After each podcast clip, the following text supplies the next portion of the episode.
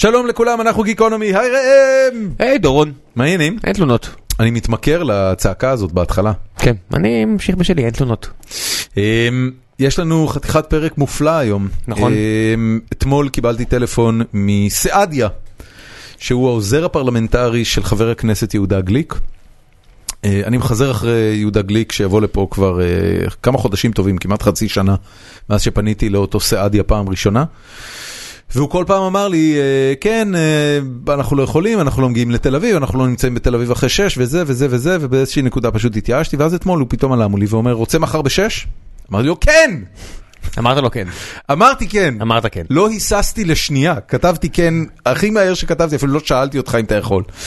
והנה התוצאה, התוצאה היא אה, שעתיים מאוד נעימות ומאוד אינטליגנטיות שהייתה לנו עם אחד האנשים כנראה הכי נחמדים במערכת הפוליטית הישראלית. וכל מי שחושב שאין אנשים טובים בכנסת. הנה קבלו אחד. אה, ממש לפני שנתחיל, סליחה שאני אנוכי, אבל אה, אה, אני אספר לכם שהחברה שלי, Stream Elements, מחפשת מהנדסים. אנחנו מחפשים full stack web developers שהצטרפו אלינו, אנחנו מקימים צוות בארץ, יש לנו כסף שגייסנו, ויש לנו מוצר נורא מגניב בתחום ה-live video streaming. אם אתם רוצים קצת פרטים, אז כנסו ל-streamelements.com. אה, או שפשוט דברו איתי בפרטי, אני בן אדם מאוד נגיש, ואני מאוד אשמח שתפנו אליי. גם אם זה לא מתאים לכם, אז אולי זה מתאים לחבר שלכם, ואם זה מתאים לחבר שלכם והוא יצטרף אלינו, אז אנחנו נקנה לכם, אני באופן אישי, אקנה לכם פלייסטיישן 4 או אקסבוקס 1 לבקשתכם.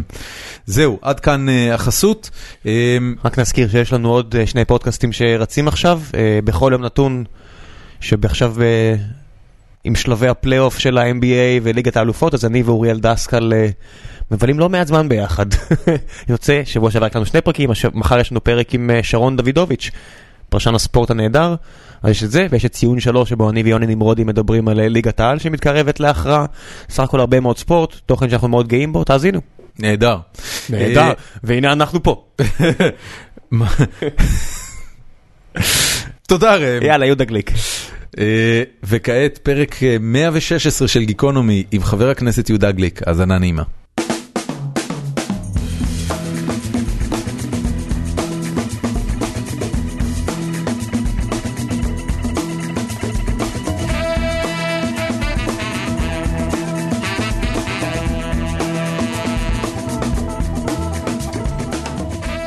שלום לחבר הכנסת יהודה גליק, מה שלומך? מצוין, ברוך השם, שלום לך דורון ו... ראם. ראם. ראם, שלום ראם, ושלום כן. למאזינים, שפע של אורה, ברכה, הארת פנים, לכל, לכל המאזינים הנפלאים והמתוקים. בדרך כלל המאזינים שלנו לא רגילים שמברכים אותם. כן, זה- פה זה הרוב צעקות וכעס. לא, לא, לא, אז, סתם, אז אני צוחק. שיתרגלו. מה?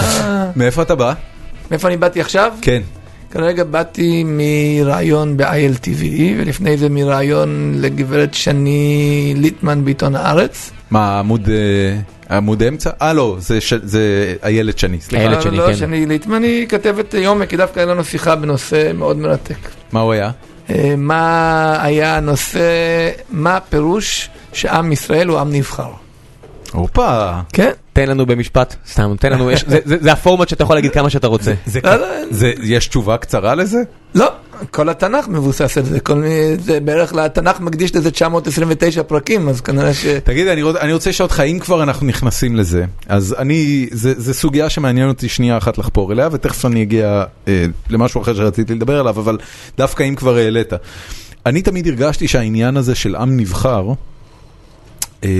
עושה לנו נזק כעם, כי הוא מייצר איזושהי יומרה, והוא מייצר איזושהי תחושה של התנשאות.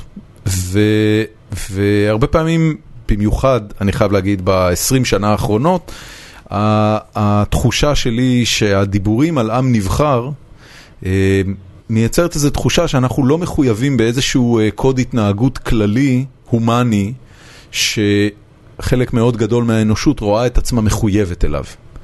ולכן אני אשאל, האם אתה מרגיש באיזשהו מקום שכל הדיבורים על עם נבחר לא יכולים קצת לעלות לאנשים לראש ולשכוח את הבסיס האנושי המוסרי אה, מתוך זה שאתה עם נבחר, אתה יודע, הילד הנבחר, אם הוא הילד ה favorite, אז הוא לא צריך להיות כמו כל הילדים. טוב, אז באמת במילה, במשפט אחד הצלחת להגדיר בדיוק את ההפך ממה זה להיות עם נבחר. אני יודע. אז uh, יש הבדל בין favorite לבין chosen, שזה כמעט הניגוד אה, המוחלט. Uh, עם נבחר זה ממש uh, מתחיל, בוא נגיד, הראשון שנבחר בתור עם נבחר היה אברהם אבינו, והוא נבחר כדי להיות עוד יותר מוסרי ועוד יותר לדרוש מעצמו סטנדרטים שאף אחד אחר בעולם לא דורש אותם. כלומר, אה, עם נבחר זה בדיוק ההפך מהתנשאות. אה, כתוב, אה, כי ידעתיו למען אשר יצווה את בניו ואת ביתו אחריו, ללכת לעשות הישר. כלומר, המוסריות, זה, זה הבחירה שאנחנו צריכים להיות יותר מוסריים, יותר הומניים, יותר שוויוניים, יותר... אה, אנשי, כי אנחנו צריכים להיות אנשים מאוד קיצוניים באמונה שלנו בחופש, בחירות, בכבוד הדדי ובעובדה ש... בוא נגיד שא- שאברהם אבינו נבחר, זה היה הקונטרסט לכך שהיה עולם מתנשא, שזה מגדל בבל, שאמר כולנו אחד, כולנו איזושהי כוחנות כזאת, אה, כוחנות הייתי אומר סובייטית קומוניסטית. יומרה מול האל, גם, אה, מגדל בבל. האם זאת הייתה יומרה מול, מול האל? בפסוקים לא לגמרי ברור, אבל ברור לחלוטין שזה היה בהכרח מוביל לשם. כלומר, אם כולנו מגויסים לאיזשהו אה, פרויקט אדיר, כלומר אנחנו קטנים מול הפרויקט, ואז הפרויקט הוא האל החדש. אז, אה, ולכן, לעומת זאת, אברהם היה צריך לצאת ממקומו, להתנתק מכל דבר, ולהתחיל חיים של אדם שהוא אב המון גויים, ואמור להיות בעל סטנדרטים יותר גבוהים, יותר טובים, יותר... אה, במובן הכי הכי הכי פשוט שרק אז יכול עד כמה להיות. מפריע לך כשאתה אומר את זה, לשמוע אמ, חברים לכנסת שאומרים למה מסתכלים עלינו ככה כשהשכנים שלנו עושים אחרת? אז זה למשל משפט שאני לחלוטין דוחה אותו מכל וכול. אני שמח שמבקרים אותנו בסטנדרטים ש... שאף אחד אחר לא נבחן. אני אה, חושב שאני גאה להיות במדינה שאף מקום אחר בעולם לא היה עושה דבר כזה. שפטנו חייל שהרג מחבל שכמה דקות לפני כן אה, הרג, ו- ו- ושפטנו אותו מסיבה אחת פשוטה, כי הוא עסק בנטילת חיי אדם של אדם אחר, ולא משנה מי האדם האחר, ולא לפי הכללים המאוד קשיחים שקבענו לעצמנו. ואף מדינה אחרת לא הייתה שופטת את החייל הזה, ואני גאה שאנחנו, יש לנו סטנדרטים שונים מאף, מכל האחרים, ואנחנו צריכים להיות עוד יותר טובים מהם, וזה בכל המובנים. תגיד, אה, אני אחזור למה שרציתי להתחיל ממנו. אתה האורח זהו, הראשון זהו, שלנו תחזור שמגיע... ל- למקום אה, מתי אתה- תתחיל, כי נראה לי שהתחלנו כבר לשעמם את כל לא, ה- לא, בשביל אתה- זה הם אתה לא- באו. בשביל זה הם באו. אתה- מפספס לגמרי את הפועל, היו יכולים להמשיך עכשיו על מגדל בבל שעה. אה, מצוין, אה, בכיף. אתה הראשון שמגיע לפה עם מאבטח. ולמרות שהיו פה חברי כנסת, אה, אתה הראשון שלא לא סתם מאבטח, אני אתמול כבר קיבלתי טלפון אה, של, אה, של המאבטח ממשמר הכנסת שרצה להבין בדיוק איפה אנחנו מקליטים ו, ושזה באמת אזור מאו- מאובטח וגם התקשר אליי קודם כדי שניפגש פה קודם והוא יעשה סיור במקום. כל זה בגלל שאתה אחד מהבודדים בחברי הכנסת שא' היה ניסיון התנגשות בחייו, הבנתי שחטפת ארבעה כדורים. ארבעה כדורים, טווח של אה, 30 סנטימטר. איפה הם, איפה הם פגעו? הם, רובם פגעו בחלל החזה, אחד מהם, אה, כאילו הייתי, היה לי פה את המעיל ביד, אז אחד פגע ממש ביד, בשורש כף היד, אבל אה, כל הארבעה חדרו. איך אתה חי? איך אני חי? כן, איך יצאת חי מזה? מי יוצא אה, חי מארבעה כדורים בבית החזה? לאלוהים יש שליחים נאמנים, ובין השאר אנחנו חיים בעולם שמערכת הרפואה התפתחה בו ברמות בלתי רגילות. וכשזכיתי להיות מטופל על ידי גורמי רפואה, גם בשטח, שהדבר הכי מהיר, שהם, הכי חכם שהם עשו זה שהם לא טיפלו בי, אלא הריצו אותי. אה, הישר. לחדר הטראומה, 13 דקות אחרי הירי כבר הייתי על שולחן הניתוחים, וכרתו לי חצי מהריאות, אבל... אה, אז זהו, היית ראשונים, ומה? אז אין יותר לעשן. אני, האמת היא שאחת הסיבות שאני נלחם במעשנים זה מכיוון שאילו הייתי מעשן, אז לא הייתי היום חי. כי ספיקת הריאות שלך הייתה נמוכה עד היום כדי נכון, לא להחזיק... לא אה, הייתה מסוגלת לעמוד בדבר הזה, ונדמה לי שבהחלט אנחנו צריכים לעשות כל אשר לאל ידינו, לנסות אה, לשכנע אנשים לנטוש את העישון, זה פשוט... אתה, אה, אתה מנהל שיחות אה, על זה עם אה, ליצמן? גם עם ליצמן. מה הוא אומר? בין השאר אני יכול... דווקא לאחרונה היה קצת אה, עליהום עליו שהוא לא עושה מספיק. אני שמח שהשאילתה שלי היא זאת אה, שבעקבותיו הוא אה, שינה את ההחלטה בנושא האייקוס. בוא רק למי שלא ו- מכיר, אה. האייקוס היא סיגריה אלקטרונית שלמרות שנשמעת תמימה, היא עדיין מכילה ניקוטין בצורה... היא מבוססת על כן. אה, ניקוטין, היא מבוססת והיא אסורה היום בכל מקום אחר, וה-FDA לא אישר את זה בארצות הברית עדיין, והוא לא יאשר את זה כנראה. ואנחנו, הפתיחות שלנו מרשה לעצמנו אה, לתת לילדים שלנו ביד אה, נשק אה, קטלני, הכי קטלני שיש היום, אנחנו... זה הדבר הכי, שהכי מתים ממנו בישראל, 8,000 איש בשנה מתים בגלל עישון סיגריות. ואנחנו, אה, תאונות דרכים למשל זה אה, מאות, וסיגריות זה אלפים. זה, לכן אנחנו חושבים שזה כן, האויב. היית יכול להכניס שם את הכל, אתה יודע, גם, גם טרור, גם הכל. סוכר. סוכר. הכל, הכל כן. ביחד לא מתקרב למה שסיגריות עושה לנו. איך זה מתנגש לך? הרי קראתי אה, בכל מיני מקורות שאתה למשל אה, נגד אה, בעצם אכיפה מוגברת של סמים קלים וכל מיני דברים כאלה. כי סמים קלים הם פחות ממכרים, פחות מסוכנים מסיגריות. כן, לא, אנחנו- לא, סיגריות מסחריות, כן. אנחנו לא נתווכח איתך על הנקודה הזו, לא. אבל איפה בעצם אנחנו הקו עובר? לא, לא, אנחנו- אני, אני, העניין הוא מאוד פשוט, אני אדם מאוד ליברלי, אני חושב שאנחנו צריכים כמה שפחות להתערב בחיי בני אדם, אבל האם זה אומר שאנחנו לא צריכים לבטל את חוקי התנועה?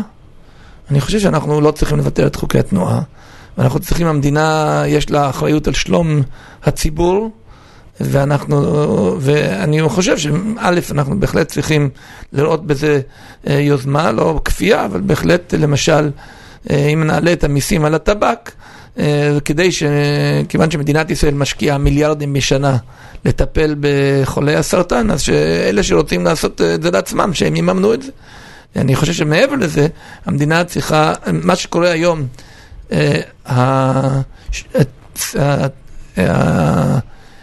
דרכי הגמילה הטובים והיעילים ביותר הם עולים הרבה כסף היום.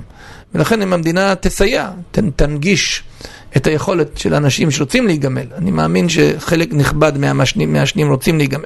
אז אם אתה אומר שבעצם מיסים כדרך של הרתעה. הרתעה, בהחלט. מה- מה אתה חושב של- למשל אבל על- לא- אבל לא רק מיסים כדרך הרתעה, אני בעיקר רוצה למנוע את הנגישות, הקלות- הבלתי נסבלת. איך היית. רוצה אז בעצם שזה יהיה? מה, בעיניך בצורה אוטופית, מצד אחד אדם שהוא ליברל ואומר, אם בן אדם, אם מישהו אחר ממש רוצה לעשן, אני לא יכול למנוע ממנו, אבל מצד שני אתה רוצה או להצר את צעדיו או להקשות עליו, אז איך, איך מבחינתך במצב אידיאלי זה היה נראה? אני, אין, אין לי פתרון קסם, אין לי פתרונות קסם. אה, אני כן רוצה להנגיש את היכולת, כמו שהיום מאוד מונגש היכולת להגיע לסיגריה, כך שיהיה מונגש היכולת להיגמל ממנו. ומה שקורה הוא שחברות הטבק למיניהם אה, עושות אה, פרסום שיווק אה, מאוד מאוד אגרסיבי, לעודד אה, ילדים, בני נוער, חיילים, לצרוך סיגריות. אני רוצה שמדינת ישראל, ובאותו באותו אופן, תנגיש אה, לח, תגיד, לחברה... אה, אם, אם באמת זה, זה נכון, למה לא עושים אקט שיחסית ישפיע על נתח משמעותי באוכלוסייה, ופשוט מוציאים פקודה שאסור לחיילים לעשן? אתה יודע, חיילים הרי זה רכוש אחד- צה"ל. אחד היעדים שקבעתי... יש לך הצדקה לבוא ולהגיד להם, כמו שאסור להם לשתות בתפקיד, אז אפשר להגיד, חבר'ה, אסור לכם לעשן, אתם לא יכולים לזהם את הדבר הזה שאנחנו אז, משקיעים אה, משאבים בו. אני לקחתי לעצמי יעד של תוך חמש שנים אה, להגיע לצבא בלי עישון. אגב, בצבא האמריקאי זה ככה היום. אסור באמת לעשן- אסור לעשן? אסור לעשן בצבא האמריקאי היום, והם הצליחו, הורידו את זה מ-30% זה גם. מוביל לגמילה, אתה יודע, חייל עובר שלוש שנים בלי סיגריה, אין מצב שהוא יתחיל בגיל 21. לגמרי, אגב, לפני שנים. מה זה מצב? בוא לא נהיה... פ- פ- פחות סביר. כן. זה בדיוק הבעיה, הבעיה שרוב האנשים אה, טוענים, כשאני מדבר עם מעשנים, הם אומרים לי, תשמע, התחלנו כשלא היה לי שיקול דעת נכון, או כשהייתי צעיר, או כשהייתי חייל, או כשהייתי סטודנט ותלמיד, ועכשיו כבר אסור לי, קשה לי להפסיק. אז אני אומר שזה בדיוק העניין, אנחנו צריכים אה, לדאוג שאנשים אה, לא, לא יתחילו בגיל כל כך צעיר, ממילא לא תהיה להם בעיה להפסיק. עכשיו, בצבא האמריקאי זה היה 30 אחוז עישון, היום יש 2 אחוז עישון, היום אסור לעשן. מדהים. אותו, אותו דבר, עד אגב, כמה, עד כמה אדם כמוך, שאומר דברים כאלה שבטח אה, מצלצלים טוב להרבה אנשים באוזן כרגע, שמבינים עד כמה זה מסוכן, ו... הבן שלי בצבא אומר לי שכל החברים שלו החיילים רוצים להרוג אותו, אבל בסדר. אז, אז, אז מילא זה, אז, אז בוא נגיד השני מאבטחים האלה, שילך אחרון. אז, אז בוא נגיד שהשני מאבטחים האלה, אני סומך עליהם, יש פה שני מאבטחים גדולים ומוכשרים, ואני בטוח שהם ימנעו מאנשים עם נשק להגיע אליך. אני דווקא חושב אנשים בלי נשק שבאים עם, אתה יודע, דברי מת- מתק בפה או צ'קים לא, לא ישירים, הרי הלובי של חברות הט- הטבק הוא גדול וידוע בכל העולם. איך אתה מרגיש אותו כמישהו שמתבטא וכמחוקק במדינה כמו ישראל? לא, הם נמצאים שם כל הזמן. למשל, המאבק הזה באייקוס, ראינו אותם אה, מאוד מאוד אה, מפעילים שיטות מתוחכמות מאוד כדי... מה למשל? מה אתה יכול לספר למאזינים? אה, תראה, אני לא... הנה עוגיות, בואו לפה. אה, תשמע. לא, זה הכל חוקי הרי, זה לא משהו שהוא... אז לכן אני- בשביל זה אני רוצים שזה... ככל איך- שיהיה פחות איך עובדים. לוביסטים? מה, אתה יודע, בסדר, הרי יש לך את האג'נדה שלך ויש את מה שאתה מאמין בו, ועכשיו עומד לו בן אדם שמייצג איזשהו אינטרס מסחרי, והוא מסתובב במסדרונות הכנסת ומגיע לוועדת הכנסת, אבל מה בתכלס הוא יכול לעשות? תראה, קודם כל הוא, הוא לא יכול, אה, הוא יודע שעליי אה, אין לו סיכוי לפעול, אבל הוא פוגש, פוגש מול חברי כנסת שמבחינתם הם פחות אה, משוכנעים בעניין. הוא מסביר להם כמה שהאייקוס הוא מציל אנשים מעישון וכמה שהוא... או הוא מדבר על, אה, על, על כמה שהם, מס- כל, כל מיני, אה, תראה, מסכנים לא... הם לא, אני לא יודע מה מה מה מספר לכם, מסכנים הם לא. לא, ודאי, החברות שמייצרות את הדברים האלה, אני לא רוצה לעשות להם פרסום, אבל אה, הם משווקים את זה ברמות מאוד מאוד אגרסיביות. אה, הוא- כמו- בעצם כמו הולך על כל הס- פרסום, אתה תפתח... הוא בעצם הולך על הסיפור שזה יותר בריא מסיגריות, אז עדיף שייתנו את זה זה? למשל, למשל, אבל גם ה- ה- הפרסום של של סיגריות שנעשה בצורה חופשית, כמו כל שיטות הפרסום, הם מוכרים את זה עם דוגמניות ומוכרים את זה עם, אה, עם תמונות עם של אנשים. בריאים. עם קאובויים. כן. תגיד אתה- אתה מוצא את עצמך למשל רואה איזשהו לוביסט מדבר עם חבריך לסיעה, או אפילו מהאופוזיציה, ואתה מוצא את עצמך אה, בא אליהם אחרי זה, אומר אל תקשיב להם, או הנה הנה מחקר שאומר אחרת, או בוא בוא נדבר על זה טיפה, איך אתה בעצם מנצל את העובדה שאתה שם ליד- שאר המחוקקים? זה, לא עובד בצורה עד כדי כך, אה, לא, לא, לא צורה כל כך גסה. כלומר, זה לא שיש פה איזושהי תחרות, אה, עוברים אחד-אחד, משכנעים ומסמנים וי ואני משכנע הפוך. אה, המערכת הלוביסטית היא מוקפת בכמה וכמה מעגלים, שזה קושר, כמו שאמרתי, בפרסום המאוד אגרסיבי ובהורדת מחירים והורדת מיסים, ולמשל אל, אל תעלו את המיסים כי זה עול המיסים על הציבור. ומז- זאת אומרת, הדבר הזה עובד בהרבה מאוד אה, אה, מעגלים, אבל שוב, אה, אנחנו צריכים להיות, לדעת מה טוב ומה נכון כדי שתהיה לנו חברה יותר טובה ויותר בריאה ויותר איכותית. ונדמה לי, אגב, לפני כמה שנים, אה, עד לפני כמה שנים היו מעשנים בכל האוטובוסים, בכל המטוסים, כן, בכל כן, אה, כן. זה- משרדים. זה כבר לא כמה שנים, זה עשורים, זה לא, כמה לא, לא עשורים. עשורים, לא, אני זוכר את זה, עשר שנים, אולי אני, אה, אני, 15 כשאני, שנה. כשאני, כשאני אבל- טסתי פעם ראשונה לחו"ל, אני מדבר איתך על שנת אה, 87, אז עוד עישנו במטוסים, בתחילת שנות ה-90 כבר לא עישנו. מגרשי כדורגל זה מאוד חדש, למשל שאסור נכון, לעשן. זה אנשים- נכון. אנשים לא מאמינים אבל לי. אני אומר לך כן. שכשהפסיקו את העישון במטוסים, אמרו זה בלתי אפשרי, נכון, אין, לא נכון, יכול נכון, להיות. נכון. זה-" וכשהפסיקו עישון במשרדים, כשהפסיקו עישון באוטובוסים, כשהפסיקו עישון במסעדות, בסוף ידבירו את זה. זה נכון, אז אז לאט לאט זה עובד. בוא, בוא נעבור נושא. אה, אני, אני ברשותך רוצה רגע לדבר על הר הבית, כי בגלל זה חטפת אה, ארבעה כדורים לבית החזה, אז זה לפחות נושא שאני רוצה להבין אותו לעומק. אה, בהתחלה, אתה יודע, זה היה מוצג בתקשורת בתור חבורת המטורללים שרוצים להקים את בית המקדש השלישי, או סתם לעלות לאל-אקצא ולעצבן את כולם. אה, לאט לאט, ככל שאתה אה, נכנסת יותר למרכז העשייה הציבורית, נהיית חבר כנסת והתחלת לדבר על זה, אז הבנתי שהסיפור הוא חופש פולחן, ובאמת אתה אומר לעצמך, למה במדינה ריבונית, אה, בן אדם שיש לו סנטימנט למקום מסוים לא יכול להגיע אליו ולהתפלל בו, אבל... לאור האמוציות שהדבר הזה מעורר, קודם כל, איפה עומד היום המאבק להר הבית מאז שנהיית חבר כנסת? זה עוזר לך או מזיק לך? ומה אתה חושב יקרה עם זה בשנים הקרובות, אם בכלל? קודם כל, באמת, אה, חברי כנסת אה, כבר מזה כשנה וחצי אסור להם לעלות להר הבית, אז לכאורה, באופן האישי, זה פגע בי, כי אני לא יכול היום לעלות להר הבית, אבל כיוון שהפעילות שלי לא הייתה לעודד את יהודה גליק לעלות להר הבית, אלא לחבר את הציבוריות הישראלית להר הבית, אני יכול לומר שברוך השם בשנה האחרונה ראינו מהפכה, כלומר עד לפני שנתיים, עד לפני שנה וחצי, כל יהודי שהיה עולה להר הבית היה קורבן לאלימות בעיקר מילולית, אבל גם לא פעם גם פיזית. ומהרגע שהממשלה הזאת, בהובלה של אה, שר ביטחון פנים אה, ארדן, אבל כל הממשלה, הוציאו מחוץ לחוק את התנועה האסלאמית הצפונית וגירשו מהר הבית בעצם את הגורמים האלימים. והיום, אה, ברוך השם, בשנה האחרונה אנחנו רואים גידול של 50% במספר המבקרים בהר הבית, והמקום הפך למקום שקט. אתה יכול להסביר לי מה, מה הסיפור בעצם? אני, ממה שאני יודע, ואני באמת לא יודע הרבה, אז אני, אני אצהיר מראש שאני בור בנושא. אה, יש, אה, יש הלכות שפוסקות שבכלל לא צריך לעלות להר הבית, זאת אומרת לא צריך להתפלל שם. אז קודם כל, אתה בתור רב, איך הדבר הזה מתיישב ומה באמת אומרת ההלכה? ו- ולמה זה כזה חשוב? אם יש פה עניין של סכנת חיים, למה זה כל כך חשוב? אני לא יודע מה זה אומר, יש בזה סכנה, סכנת חיים. אז בואו, קודם כל זו נקודה שחשוב לי להגיד אותה. אין סכנת חיים בעלייה להר הבית, כמו שאין סכנת חיים בלצעוד במצעד הגאווה. אמ, להבדיל כמובן. אה, העובדה שזה מעורר רגשות, זה אומר, אז, אז אלה שזה מעורר אצלם רגשות, יש להם בעיה, צריך לטפל בזה. ומדינת ישראל אה, צריכה לאפשר למצעד הגאווה לצעוד, וזה שנרצחה שירה בנקי, היא לא אשמה בזה שהיא נרצחה, היא לא גרמה לעורר את ההתנגדויות. זה שזה מעורר התנגדויות, נהדר, במדינה חופשית, במדינה דמוקרטית, במדינה טולרנטית, אנשים יכולים להביע את עצמם גם אם זה לא מוצא חן בעיני אחרים. הר הבית הוא המקום היחיד בעולם שיהודי מצווה לעלות לשם. הר הבית הוא המקום הקדוש ביותר בעולם, לא רק ליהודים, למיליארדים של מאמיני תנ"ך ברחבי העולם. הוא אמור להיות מרכז שמסמל את השלום העולמי. שמו של אלוהים הוא שלום, והר הבית הוא נקודת ההשגחה האלוהית בעולם. ולכן המקום הזה אמור להיות מרכז עולמי לטולרנטיות, לסובלנות דתית, לשלום בין עמים. ומה שקרה, שכמו בכל העולם, אנחנו כולנו עדים למציאות שבו אלה שחושבים שאלוהים הוא אקסקלוסיבי, הם מאיימים על כל העולם החופשי.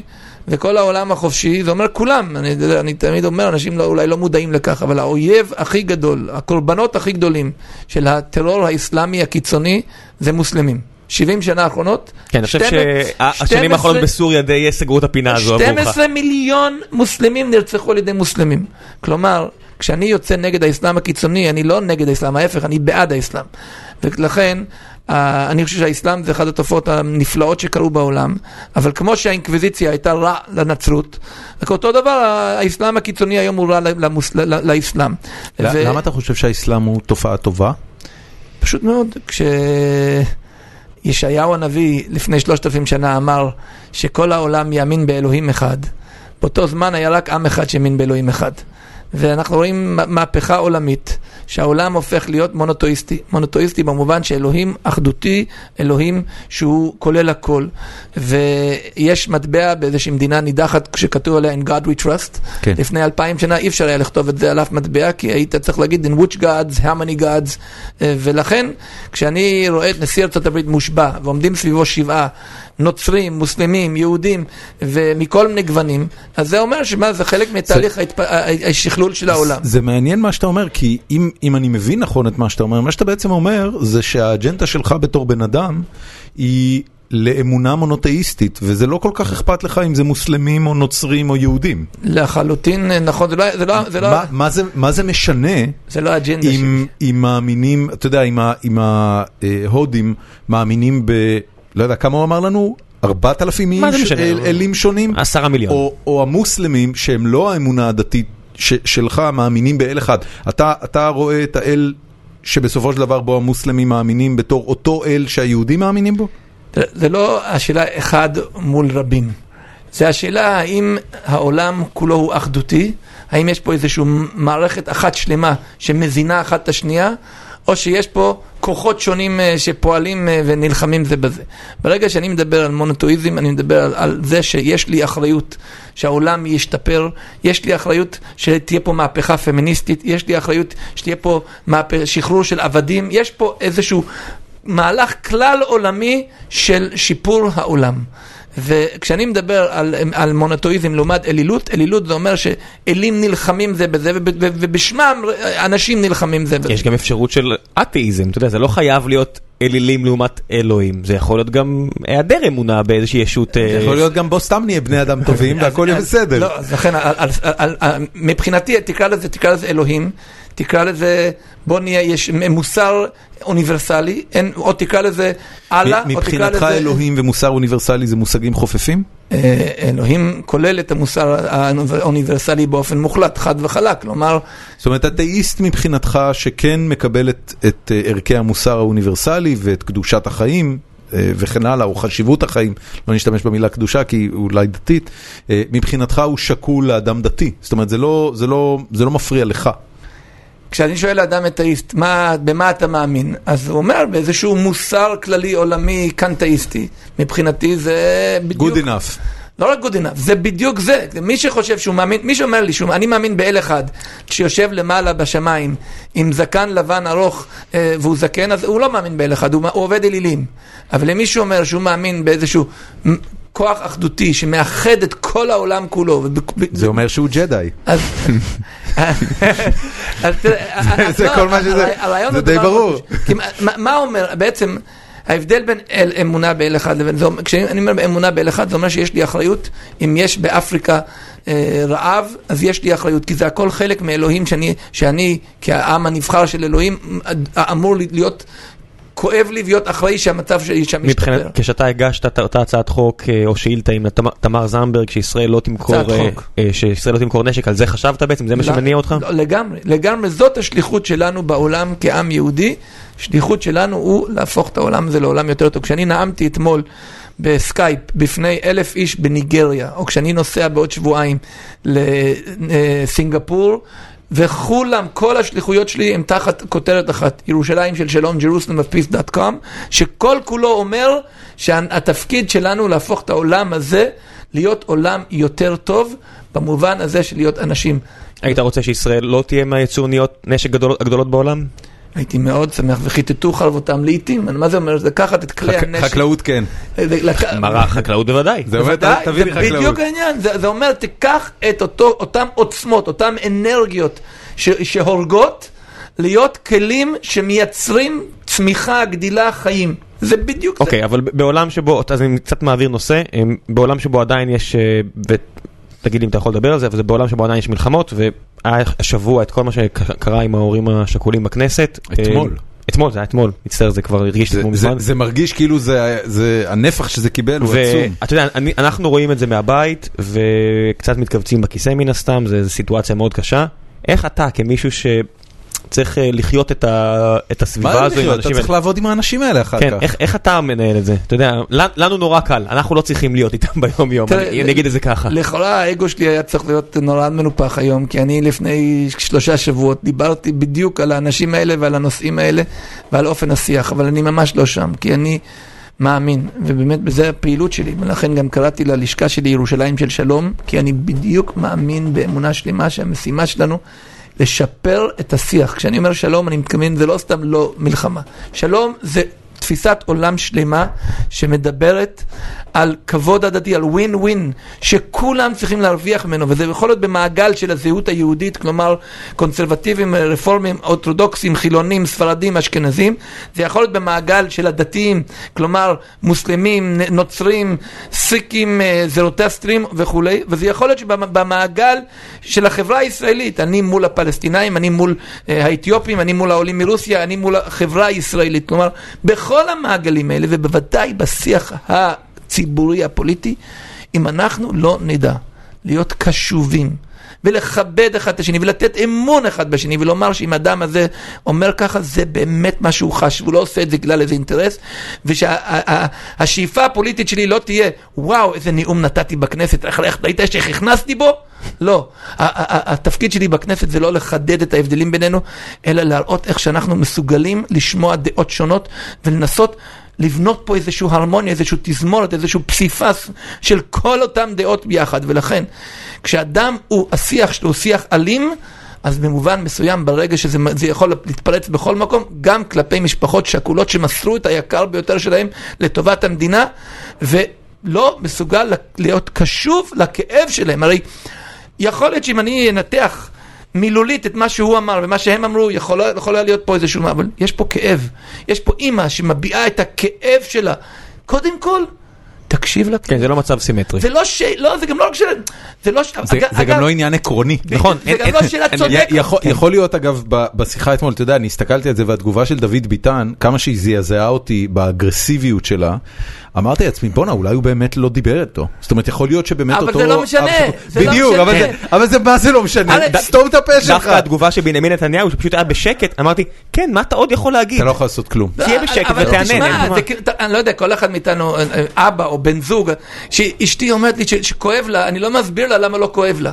אני קודם כל מקשיב לכאב, אני קודם כל שם איתם. אני, כשאני, כשמישהו זועק, אגב זה לא משנה מי, גם בכנסת, ז- חנין זועבי, שלכאורה זה כאילו הכי, הכי הקונטרה שלי, כשהיא זועקת איזשהו כאב, בוא קודם כל, קודם כל תקשיב. אל תחשוב מה אתה יכול להגיד נגד ל... ל- תגיד, איך- איך אתה בליכוד? מה לעזאזל אתה עושה? כאילו, מה מה קורה פה? איך הגעת לליכוד? אני, אני, אתה יודע, יש לי, יש לי עוד כמה שאלות, זאת אומרת, אתה גם, אתה גם אה, אה, מתנחל, אתה גר בדרום הר חברון, אתה, אתה, זאת אומרת, יש, יש פה כמה דברים שאנחנו אה, צריכים לה, להסדיר אותם, אבל אתה, אתה מדבר אה, אוניברסליסט, אתה מדבר על ערכים הומניים גלובליים, אתה מדבר על היעדר אקסקלוסיביות טוטאלי בזרמים ופלגים ביהדות. זה, זה, אתה, אתה מדבר כמו תומר פרסיקו, אתה מדבר כמו מרץ. אני- איפה, איפה הדבר הזה מתיישב בתוך הליכוד? איך אני- מגיבים אליך בליכוד? כשאני קראתי את, גם את אה, ה... אפשר לומר, לצערי אין לנו מצע, אבל כשאני בהחלט אה, למדתי את אה, עולמו של הליכוד, מאוד התחברתי, ואני יכול לומר בשלוש, בארבעה דברים. א', יש שלושה רגליים שהליכוד עומד עליו, לפחות ככה הוא טוען שהוא עומד עליו. אחד זה אה, חיבור למסורת ישראל, שתיים, חיבור לארץ ישראל, שלוש, חיבור לליברליות. שלושת הדברים האלה הם דברים שאני חי איתם. הנקודה השנייה, ההדר הג'בונסקאי שעליו סיפרו לנו כל השנים, ההדר הבית"רי, אומר שאני אמור להיות, זה שאני חושב שהבית הזה של מדינת ישראל זה הבית של העם היהודי, ואני משוכנע שהדבר הכי צודק שאנחנו צריכים לעשות היום זה לבנות כמה שיותר התיישבות בכל יהודה ושומרון, זה אומר שאני חושב שזה אינטרס של הפלסטינאים שחיים לצידי, שזה הדבר הכי טוב בשבילם, וזה לא, אין לזה שום סתירה, להפך. אני חושב, וזה בדיוק מה שאני מדבר איתך, הדבר, האחרון לגבי הליכוד, אני נכנסתי לליכוד כי הליכוד זה מפלגת העם. זה לא מפלגה סקטוריאלית, זה לא מפלגה שייכת לקבוצה מסוימת שכולם חושבים אותו דבר, ההפך, ראיתי שם איזשהו גיוון, זה מפלגה יחידה שיש בה נציגים ממחוזות שונות, שונים בארץ, זה מפלגה, ולכן, מפלגת העבודה יש לה גם מחוזות. לא, אין לה, אבל אין, בבחירות, ברשימת, ברשימה, בכנסת, זה לא גיאוגרפי? ברשימה, זה לא, זה כאילו אין. קבוצתי? לא, יש אה, אחד קיבוצים קיבוצי, ו- כן. יש משהו ומושבים נקודתי, וכזה? בליכוד, ממקום 16 ואילך. כן, כן, כן, ברור. אני- חבר אביב- ליכוד. אה, בסדר, לא, לא, אני- אף אחד לא אני- מושלם. אני לא, יודע, כן. אני יודע. לא, אבל... אה, זה מה שאשתי אומרת לי כל הזמן, חוץ לא, ממנה. לא, חוץ- זהו, חוץ מאשתי, אף כן, אחד לא כן, מושלם. חוץ אה, מאשתי. אז אתה כ... אני רציתי לשאול אותך, אבל זו שאלה שהיא שוב, אנחנו קצת לא, משחקים אבל את... אני, מאוד חשוב לי הנקודה הזאת, כי אוקיי. זה שהיום החלון ראווה של הליכוד, זה אומר מי שיותר בריון הוא יותר ליכודניק, אני, אני חושב שזה לא היה אף פעם, וזה לא צריך להיות ככה. נדמה לי שאני... אני אני מניח בהחלט- מתוך זה שאין לך בעיה עם הליכודניקים החדשים. אני, אין לי בעיה עם אף אחד, כל מי שאומר שהוא מזדהה עם, עם, עם הליכוד, אני, יש, אין לי בעיה איתו. יש לי כן בעיה, אני אומר שוב, יש לי כן, עכשיו אולי אני הולך להפסיד כמה מה- מהם שתומכים בי. יש לי בעיה עם אדם שאומר אני מתפקד למפלגה א', אני מצביע למפלגה ב', כי יש בזה איזשהו חוסר יושר. אם בא בן אדם ואומר, תשמע, אני ל, ל, לא יודע איך... מה- מהו חוסר היושר? כי מה זה מתפקדים של מפלגה? מתפקדים של מפלגה, זה... לא... אני, אני אגיד לך איך זה לי מסתדר בראש, ואני לצורך העניין, אה, אני חבר ליכוד כבר, אה, לדעתי כמעט חמש שנים.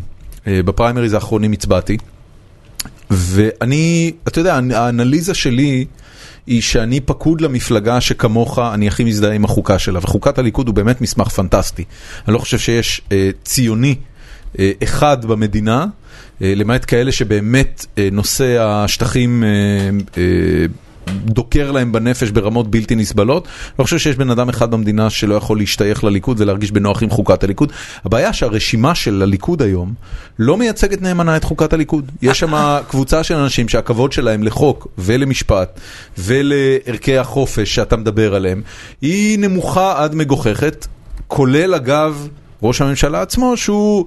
אתה יודע, אמנם הוא אה, כשר אוצר אה, היה שר אוצר ליברלי, זאת אומרת הוא שחרר את המשק. הפרטה... כן, זה- מצד שני כראש ממשלה הוא הגדיל את המגזר הציבורי לרמתו הגדולה ביותר מאז קום המדינה, אז איפה אתה?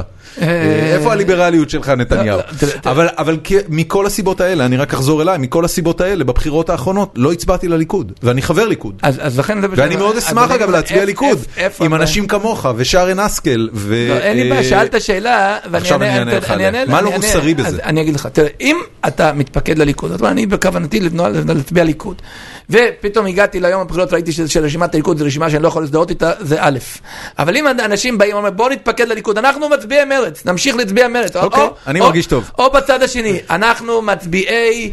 אה, אבל לפי מה שאתה אומר, יש לך כל כך הרבה ערכים משותפים ממרץ. אז אה, בסדר, אז מה זה אומר ש... אני יכול להגיד לך שיש לי 90 אחוז אה, זהות עם, הרבה מאוד אנשים, אבל לצערי, מרצ מנסה לקדם דבר שבעיניי הוא מסוכן מאוד מה זה? במדינת ישראל, הוא קוראים לזה מדינה פלסטינית, ובעיניי זה גם כשל מוסרי, אז וזה מה גם הפתרון כשל... שלך לסיפור הזה? קודם כל, מי שבא ואומר, קודם כל מי שבעולם, שבא יגיד לך, תשמע, הפתרון היחיד הוא... לא, לא, לא, לא, חס וחלילה. או בכ- או בכלל פתרון במשפט אחד, כנראה שיהיה בעייתי. אבל כן. אבל אני אומר, אני יכול עכשיו לתת לך שעה נאום על כל אחד מהפתרונות, לא, מה לא, לא, הבעיה לא, שלי. אני לא רוצה את זה. אתה הרי גר שם, לא, אתה גר שם, יש לך שכנים, אתה מסתובב באזור, אתה יודע, חטפת כדורים, יש לך את הגושפנקה המוסרית ממעלה ראשונה אז לדבר על אני- מה יכול אני לפתור את אנ- הסכסוך. אני אנסה לומר ככה, יש, יש לי פתרון, בהחלט יש לי איזשהו כיוון, גם, גם הפתרון שיש לי, אני מכיר את הבעייתיות שיש בו, אין, הוא לא מושלם, אבל אני אומר מה הכיוון שבו אני, אני, אני נוטה לתמוך. ואני שמחתי גם שלאחרונה הצטרף להצעה הזאת גם א' ב' יהושע, וגם חברים בו עמנואל שחף ממפלגת העבודה, ואריה הס מהליכוד, אז ברוך השם. שמאלנים מובחרים, אתה אומר. אה, לא, זה אנשים שהם... תראו, אני מאמין גדול באלוהים, שהוא גם אלוהי המציאות. כלומר, אה, עובדתית, כיום חיים ביהודה, מעבר לקו הירוק, לא ביהודה, מעבר לקו הירוק, שני מיליון יהוד, אה, ערבים, פלסטינים, ומיליון יהודים. באמת? יש מיליון יהודים? מעבר לקו הירוק, מעבר לקו הירוק אני כולל את השכונות היהודיות בירושלים, אני כולל... אה, אוקיי. גם מודיעין, גם כן, מודיעין. גם- fair enough, סבבה, אה, הכל בסדר. לא, מודיעין לא. חלק ממודיעין, הקו עובר אבל במה- מודיעין עילית כן. לא, לא, חלק ממודיעין. החלק מהיהודים, כן, כן, כל- כן, כל הכל בסדר, לא, כביש- כן. הכל בסדר. מעבר לקו הירוק, יש היום כמיליון יהודים ושני מיליון פלסטינים. עכשיו, אני לא רואה שום אופציה לא לגרש את כל היהודים ולא לגרש את כל הפלסטינים, כלומר, נגזר עלינו לחיות יחד. עכשיו, אני שואל את עצמי, לידי, בכפר שלידי, זה יכול להיות סמואה, זה יכול להיות יטא, יכול להיות דורה. אני שואל את עצמי, יושב שם בן אדם, קורה לו משהו, נפגע. הוא צריך לנסוע לבית חולים בחברון, שזה בית חולים עולם שלישי. יש שם עשרה בתי חולים, הם כולם תת רמה שאתה לא ת- ת- תעז להיכנס. אני נוסע חצי שעה, מגיע לבאר שבע, מגיע לבית חולים סורוקה, בית חולים מתקדם, אה, בעול- הכי מודרני בעולם. כלומר, יש פה, כשאני שואל את עצמי, מה הכי טוב בשבילו? עכשיו, לא רק כשאני שואל את עצמי, כשאני שואל אותו, אתה רוצה לחיות תחת רשות פלסטינית מושחתת, חס... מתנגדת לזכויות אדם, שבו התל"ג השנתי הוא 5,000 דולר לשנה, או שאתה רוצה להיות חלק ממדינת ישראל שהתל"ג הוא 35,000 דולר לשנה, אני יודע מה הוא יענה, איך אתה יודע מה אני עונה, איך אני יודע מה הוא יענה? כי תשאל כל ערבי ישראלי, תשמע, אם יקום מדינה פלסטינית, אתה מוכן אה, לעבור להיות חלק מהמדינה הפלסטינית, לוותר על האזרחות הישראלית? אז הוא מסתכל עליי ואומר לי, השתגעת בחיים לא. כלומר, הם רוצים, ועכשיו, מה שנכון בשבילם, ומה שנכון בשבילי זה לחיות איתם ביחד- יחדיו, כי זאת המציאות. אבל מה המודל? אז מה המודל ש- שמיקי זוהר הציע? לא לתת להם לא, אה, ממש לא. אזרחות? המ- המ- המ- כשאני מדבר על, על מדינה אחת, אני מדבר על מדינה אחת, שזה אומר זכויות אדם מלאות. אתה אומר סיפוח מלא של השטחים אני לא- ואזרוח לא של אמרתי- כל לא אמרתי האוכלוסייה. סיפוח, סיפוח זה ספחת, זה לא נשמע לי טוב. אוקיי. החלת החוק הישראלי ויישום ריבונות ישראלית בכל רחבי יהודה ושומרון. מירדן ועד הים. כן, כאשר, זה אומר אזרחות מלאה, כאשר אני מדבר בעצם על, אה, אה, אה, אם אני מדבר על, על התוכנית המלאה, אני מדבר על כמה דברים. קודם כל, אני, אני לא נגד כפייה, ולכן אני חושב שאנחנו צריכים להציע את ההצעה במשאל עם. גם בקרב הפלסטינאים, גם בקרב הישראלים, אני חושב שיש, אם, שוב, במשאל עם תחת פיקוח בינלאומי, כדי שאף אחד לא יזייף ואף אחד לא יזה, אבל בהחלט, אבל מעבר לזה, התוכנית מדברת על אה, חלוקת מדינת ישראל מחדש. מה זה אומר חלוקת מדינת ישראל מחדש? יש לנו היום במדינת ישראל שלטון מרכזי, יש לנו שלטון מקומי. נכון. מה שחסר לנו מאוד, מאוד, בכל מדינת ישראל, בלי קשר ליהודה ושומרון, חסר לנו שלטון אזורי. ולכן קריית מלאכי נמצאת במלחמה עם הקיבוצים שסביבו, וקריית שמונה נמצאת במלחמה עם הקיבוצים שלו. עכשיו, מה, כמו אני- states בארצות הברית? כמו states בארצות הברית, כמו קנטונים באירופה, כמו פדרציות, זה בדיוק מדינות הסיפור. בגרמניה. מדינות קטנות. יש עכשיו, קנטונים בשוויץ, זה נראה לי יותר נכון, מדינה קנ- בסדר גודל שלנו. קנטונים כן. בשוויץ, יפה, קנטונים בשוויץ. עכשיו, באותם, מה, מה זה אומר הקנטון? זה אומר שאני מפתח לעצמי זהות משלי. יוטה היא לא כמו טקסס, וטקסס לא כמו וויסקונסין, שהם לא כמו... כן. יש להם ממש סמכות חוקית. זה לא רק סמכות חוקית, זה ודאי, אני מדבר, זה סמכות, אה, יש צבא אחד ויש מדינה אחת ויש שלטון יש להם. דגל משלהם אפילו. יש להם דגל משלהם, אבל לא רק זה. יש לי שלט, שלטון גם ברמת הזהות, לא רק ברמת הפינוי של האשפה. כלומר, אוניברסיטת אה, אלבמה, יש לה גאווה שכל תושבי לא, זה הרבה מעבר. בברקלי אתה משלם, אם אתה אתה תושב... מת על הרעיון לא, הזה, ב- אני תמיד. אני, ברור שאני בעד, אבל בברקלי למשל אם אתה תושב קליפורניה אתה תשלם 12 אלף דולר בשנה, אם אתה תושב טקסס אתה תשלם כמו ישראלי 45 אלף דולר בשנה. זה הרבה מעבר ל- לדברים איפה סמנטיים. משלמים בארץ 45 אלף דולר? לא, אמרתי לא, בברקלי. ישראלי שרוצה ללמוד אה, בברקלי. ישראלי הבנתי, ללמוד בברקלי הבנתי. ישלם כמו מישהו מטקסס. כן, אתה אומר יש- פריבילגיות למי שנולד. אז עכשיו, כן. אה, לא, אבל זה גם מפתח, אה, זהות של טקסיסיאני, כן. יש להם זהות שלהם. כן, עכשיו כן, אני בא ואומר אותו דבר, נמשיך לחלק גם את יהודה ושומרון, יהיה נפת חברון, העיר וכפריה שמסביב, יהיו, יהיה- אה, יהיו נפה, יהיו אה, קנטון, סטייט, מה שתרצה לקרוא להם, ואז יש פה ככה, שלטון אחד, צבא אחד, מדינה אחת, כנסת אחת, כולם שותפים בה כמובן, כל מי שלא חבר בארגון טרור, כל מי שמוכן לכבד את הדמוקרטיה. מעבר לכך, בכל אזור יהיה, יהיה באמת את, ה, את, את, את הייחודיות שלו, את הקנטון שלו. אתה חושב שאתה יכול להסתדר עם החבר'ה ביאטה ודורה? אני, כשאני, כשאני מדבר על הקנט, חלוקת הקנטונים, אני אומר שתושבי אה, הר חברון היהודיים יהיו שייכים לקנטון אה, של, של, נגיד, של ירושלים? של, לא, לא של, של נגב צפון או של נגב מערב, לא, אה, תראה, אימא שלי, כשאני הייתי ילד, אימא שלי הייתה מגיעה אבל- לסוסיה כרופאה. נכון, אבל זה לא- יתיר, זה לא ומה- ישאיר את הבעיה שהבחור מיאטה צריך ללכת לבית חולים לא, בחברון? י- לא, או שהבית לא, חולים בחברון יהיה תחת השלטון לא, הישראלי? אנחנו נהפוך אותו לבית חולים הרבה יותר הבנתי. מתקדם, לא רק אנחנו נהפוך אותו. פלסטינאים, אנשי עסקים פלסטינאים יהפכו אותו. אני, אני כשאני מדבר, כמה פלסטינאים אה, אוהבים את הרעיון הזה? 90 אחוז מהם.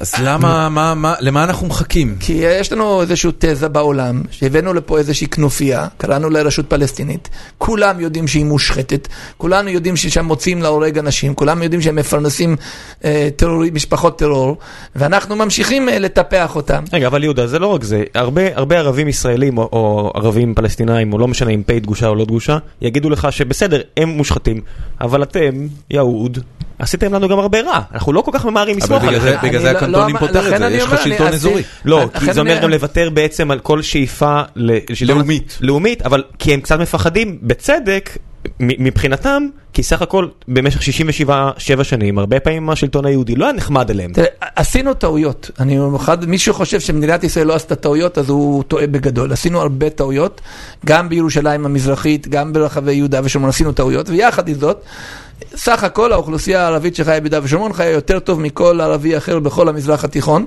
אבל מעבר לזה לא מסתכל... אני לא יודע כמה זה נכון. אה, דובאי, החבר'ה של לא דובאי. אני לא מדבר על המפרץ. אני לא מדבר על... גם באלכסנדריה המצרים יגידו לך, לא נראה לי, אני לא עובר. לשם, לא, לא, יורים לא, שם לא, לא, באנשים. לא, אני לא יודע, לא נכון. במצרים נראה לי... לא. לא, אבל אני לא מדבר על לא. המפרץ, אני לא מדבר לא. על המפרץ, אבל בהחלט, אגב, אין לי ספק שבהחלט יבואו, שאת הבית חולים בחברון יק- יקימו אנשים מבחריין ואנשים מדובאי, אגב, האצטדיון בסכנין נקרא דוחה. מה? האצטדיון הכדורגל בסכנין נקרא דוחה. לא, כן? לא הוא לא לחינם, סתם נקרא לא דוחה. סתם נקרא כן. דוחה, בדיוק. כלומר, אגב, אני יכול לספר לך שאני ל- לאחרונה נפגשתי עם גורם מאוד בכיר, מאוד עשיר מבחריין, שביקר בו בארץ באופן סודי.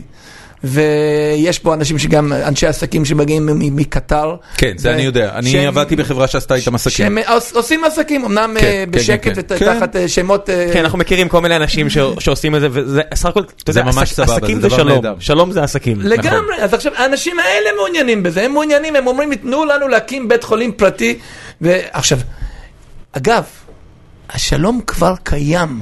אני מזמין אתכם, תבואו לטייל. במרכז המסחרי בברקן או בגוש עציון, תיכנס לכל רמי לוי בבנימין או בגוש עציון, תראה, גם הקונים, גם המוכרים, גם ה... תגיד, אז מה אז אגב, מה הסיפור? בברקן יש- שם מהנדסי הייטק. הכל בסדר, אבל בוא... בוא- אגב, שמקבלים את אותם תנאים סוציאליים כמו אני- הישראלים שעובדים שם באותם מפעלים. אני רוצה להגיד לך משהו, אה, חבר הכנסת גליק, אני, את מה שאני יודע על החיים בשטחים אני יודע מהתקשורת. אני אומר את זה בבושת פנים מסוימת, כי אני באמת לא מגיע לשם הרבה, ואני מודה שזה אפילו טיפה מפחיד אותי. וזה לא עוזר שאני יושב ומדבר איתך ואתה חטפת ארבעה כדורים בחזה. אבל חטפתי אותם בירושלים. נכון. במערב- ירושלים, שזה סיפור אחר. במרכז אגב, בגין. הי- הייתי בעיר העתיקה, והייתי כאילו, ראיתי את המדרגות האלה שעולות להר הבית, ואמרתי, שמע, לא נראה לי אני עולה לשם. נראה לי אני נשאר פה במסדרון הנחמד של השוק, ואני... אגב, ב- בהר הבית, אמרתי לך, זה אחד המקומות הכי שקטים, רק בחג האחרון ביקרו שם 1,500 יהודים.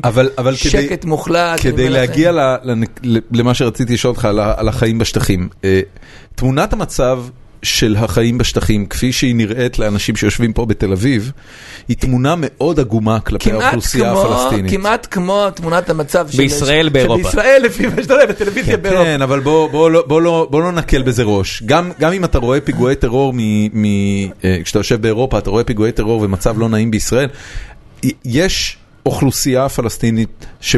של... אה, אני אומר, לא יכול להיות שזה פיקציה. אז לא, לא, לי, קשה. שמעכבים אז- אותה אז במחסומים, שמגבילים את התנועה חד שלה, וחלק, אני שגוזלים מתבייש. לאדמות, שעצי זית שלהם נעקרים. אה, מה זה הדבר הזה? בוא, נעשה סדר. קודם כל, אה, המחסומים, כן. אני מתבייש בזה שאדם שצריך להגיע לעבודה בירושלים או בתל אביב, צריך לקום רגע, בש- אבל- אבל גם אתה- בבוקר מכיר בחשיבות הביטחונית של המחסומים האלה. ודאי, אני מכיר לכן אני אומר, אני מתבייש שזה המציאות, אנחנו צריכים לשפר אותה, אנחנו צריכים לשפר אותה.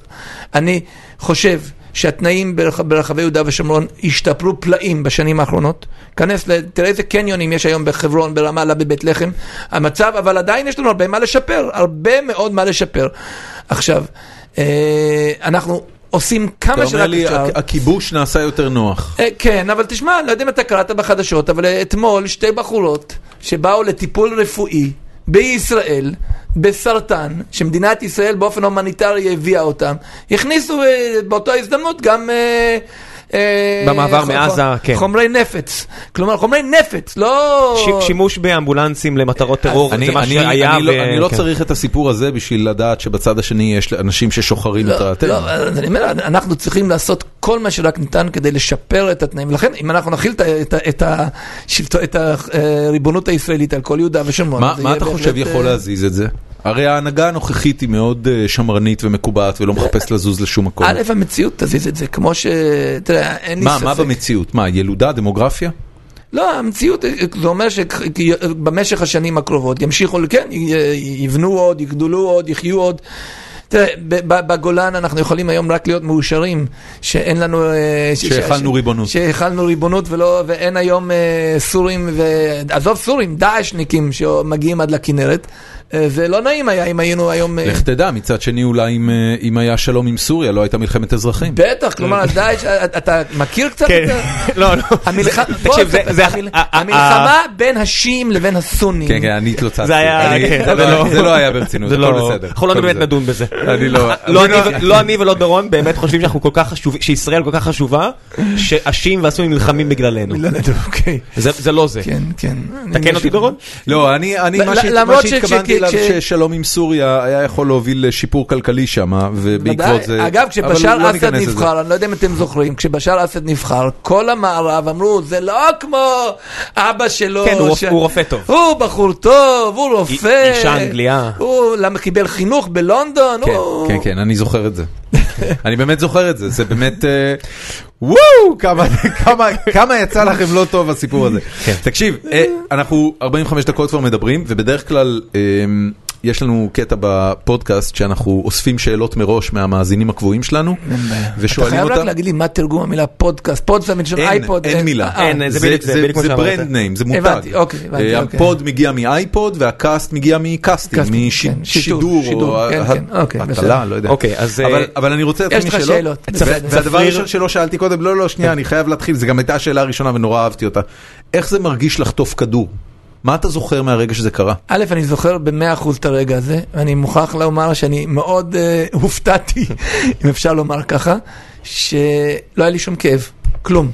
ההפך, הייתי אה, מרותק והייתי עסוק בשני דברים. א', ראיתי את הדימום על החולצה שלי, וב', ראיתי את היד שלי. איזה נשק זה היה? תשעה מילימטר? אקדח, תשע מילימטר, כן. עכשיו, אקדח. שמעת את הנפ- את הנפץ? שמעתי, ראיתי אותו, גם הוא הוא עצר לפני כן, הוא אמר לי, very, אני נורא מצטער, בעברית, הוא אמר, אני נורא מצטער, אתה האויב של אל-אקצא, ואז הוא ירה בי ממש טווח, התקרב, אני התקרבתי אליו, כי לא הבנתי מי, מי, מה הוא אתה- נורא אתה- מצטער. זה מישהו שראית בעבר? לא, לא, לא, לא. בן לא, אדם לא. אלמוני. בן אדם אלמוני. איפה הוא. היום? מת, היום תשע ברוך שעות אחרי זה. השם, אה, באותו לילה כוחות הביטחון שלנו באו. תפסו אותו. דפקו אותו מה זה- בדלת. מה- זה תפ- תפסו אותו? הימ"מ הרג אותו עשר שעות לאחר מכן. לא, אבל צריך לדעת, הוא, דפקו לו בדלת, על דעת- לעצור אותו, הוא הבין, הוא עלה לגג עם אותו אקדח, והוא התחיל לירות על השוטרים שעמדו בדלת. התנגד למעצר. כן, והוא לא התנגד, הוא פשוט אה, ירה לכיוון השוטרים, והוא לא ידע שעל הגג מחכים לו אני יכול להגיד לך כאחד שיצא לפעילות עם הימ"מ, אם יש משהו אחד שאפשר להגיד עליהם, בניגוד לחבר'ה שירו במחבל של אלאור עזרי, וידא הריגה עליו, ובעצם הרג אותו, רצח אותו, איך שלא תגידו, שאצלהם זה לא היה קורה בגלל שהבן אדם לא היה נשאר חי. בטח, לא, לא, אבל הוא- הוא- הם- הם חיסלו אותו איך שהוא עלה לגג, התחיל לירות עם האקדח למעלה, על. זה, מה- מה- מה למדת עליו מאז, על אותו בן אדם? בן כמה הוא היה? אה, הוא היה איש משפחה? הוא היה בן 32, הוא ישב לפני איזה 11 שנה בכלא, הישראלי. כן. מה הוא עשה כדי להיכנס לכלא אז אני הישראלי? אסביר לך, הוא היה- הוא עבד בחברת חשמל בתור נער, בן 20. הוא עבד בתור נער בחברת החשמל, ולפתע התברר שבשכונת קריית יובל בירושלים, אחת אחרי שני בכמה בתים, יש קצר שגורם לשריף, להצתה של הבית בכמה וכמה בתים, אז עקבו הוא ותפסו. חיבל במערכת הוא החשמל. חיבל באופן מכוון במערכות חשמל והצית כמה וכמה, וגרם להצתות של ניסה כמה בתים. לרצוח סוהרים. רגע, או, עכשיו הוא קיבל חמש שנים בכלא, בכלא הוא תקף אה, עם סכין סוהרים והאריכו לו את המאסר בעוד שש שנים, השתחרר מהכלא, ב...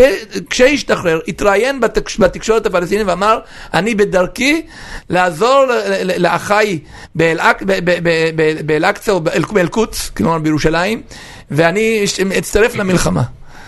ואף על פי כן הוא עבד בתור מלצר ב... במרכז בגין בירושלים, והוא שנה וחצי אחרי שהוא השתחרר. ועדיין מעניין שלפני שהוא החליט ללחוץ על ההדק, הוא בכל זאת ביקש ממך סליחה. אני לא יודע מה, אני עד היום, זה, אני מחפש מישהו שיכול להסביר לי מה זה, מה היה הפירוש, אני נורא מצטער. עכשיו, אילו אני הייתי היחיד שזוכר את המשפט הזה, אז הייתי... למה זה לא- זה- למה זה- מתפלא. למה זה כל כך אה, זה מפליא לא, בעיניך? מה זה אומר? אני נורא מצטער. I'm sorry, but I have לא, to לא, kill זה היה you. בעברית, בעברית. לא, לא. אני אומר, כאילו, זה זה משפט של קאובויים כזה, אני לא, מצטער, ואני עזוב חייב קאובויים, להרוג אתה יודע, אותך. גם כחייל אני- קרבי, אני אומר, אם- אם משהו שנאלצתי, אם נאלצתי ללחוץ על ההדק, צר לי על הסיטואציה הזו, צר לי שנטלתי חיים, אבל אתה יודע, זה אולי. צריך, אתה יודע, אין פה, אין, אני, אני זוכר אה, סצנה, להבדיל אלפי הבדלות, אבל אני זוכר סצנה מאיזה סרט שבה, אה, סרט שכאילו מתרחש בתקופה מאוד ישנה, אה, לפחות 500 שנה אחורה, שמישהי אה, שוחטת גדי כדי לאכול אותו, ולפני שהיא שוחטת אותו היא מבקשת ממנו סליחה. גם, גם אחרי, אגב, בסרט של ג'יימס קמרון באבטאר, לפני שהיא הורגת את הבעל חיים שהיא צדה, היא אומרת לו, אני רואה, אני רואה אותך, כאילו, אני מתנצל. בקיצור, זה כאילו... כן, אבל זה כנראה איזה מין טקס של, אה, פרידה מהקורבן. לא מאידיאולוגיה, אלא כי היא רוצה לאכול אותו. לא, כי, כי יש, יש משהו, שאני אנושי. אני מכיר אותו מכמה תרבויות, אגב, ומכ, ומכמה רפרנסים שונים, של כאילו, אני, אני לוקח חיים כי אני צריך, ואני מתנצל על זה. לא, אבל תחשוב מעבר, זה בן אדם שהחליט להרוג אותך ספציפית. הוא ידע י- בדיוק. יכול להיות. שהוא הסתכל וראה שיש לך שמונה ילדים, ויש לך אישה, והוא מבין את הפן האנושי בסיפור הזה, אתה יודע, עם אולי- כל הכבוד, אולי אתה יכול חי בחברון, אתה מוקף בערבים, אתה- אתה גם מבין שגם החמאסניקים והג'יהאדניקים, הם בסופו של דבר, חלק מהם לפחות הם בני אדם. כן. היו לו ילדים? אה, אני לא לא חושב, לא, לא, לא, לדעתי הוא לא היה נשוי. מתי הוא הספיק, אתה מבין? אתה לא- לא, 32? אבל כן, 11 אבל שנה בכלא. כן, זה נכון, זה נכון. כן. טוב, אה, יצחק קרומביין, מאזין קבוע שלנו, שואל, אה, האם אתה מרגיש שהיית מוכן למשרת חבר כנסת? הוא שואל פרקטית, לא נפשית, והאם תרצה לכהן גם בקדנציה הבאה? אז תשובה מורכבת. א', כשאני נרשמתי לרשימת הליכוד, התראיינתי בכמה וכמה ערוצים, והודעתי שאני נרשמתי כי השתכנעתי שזה מקום לא ריאלי.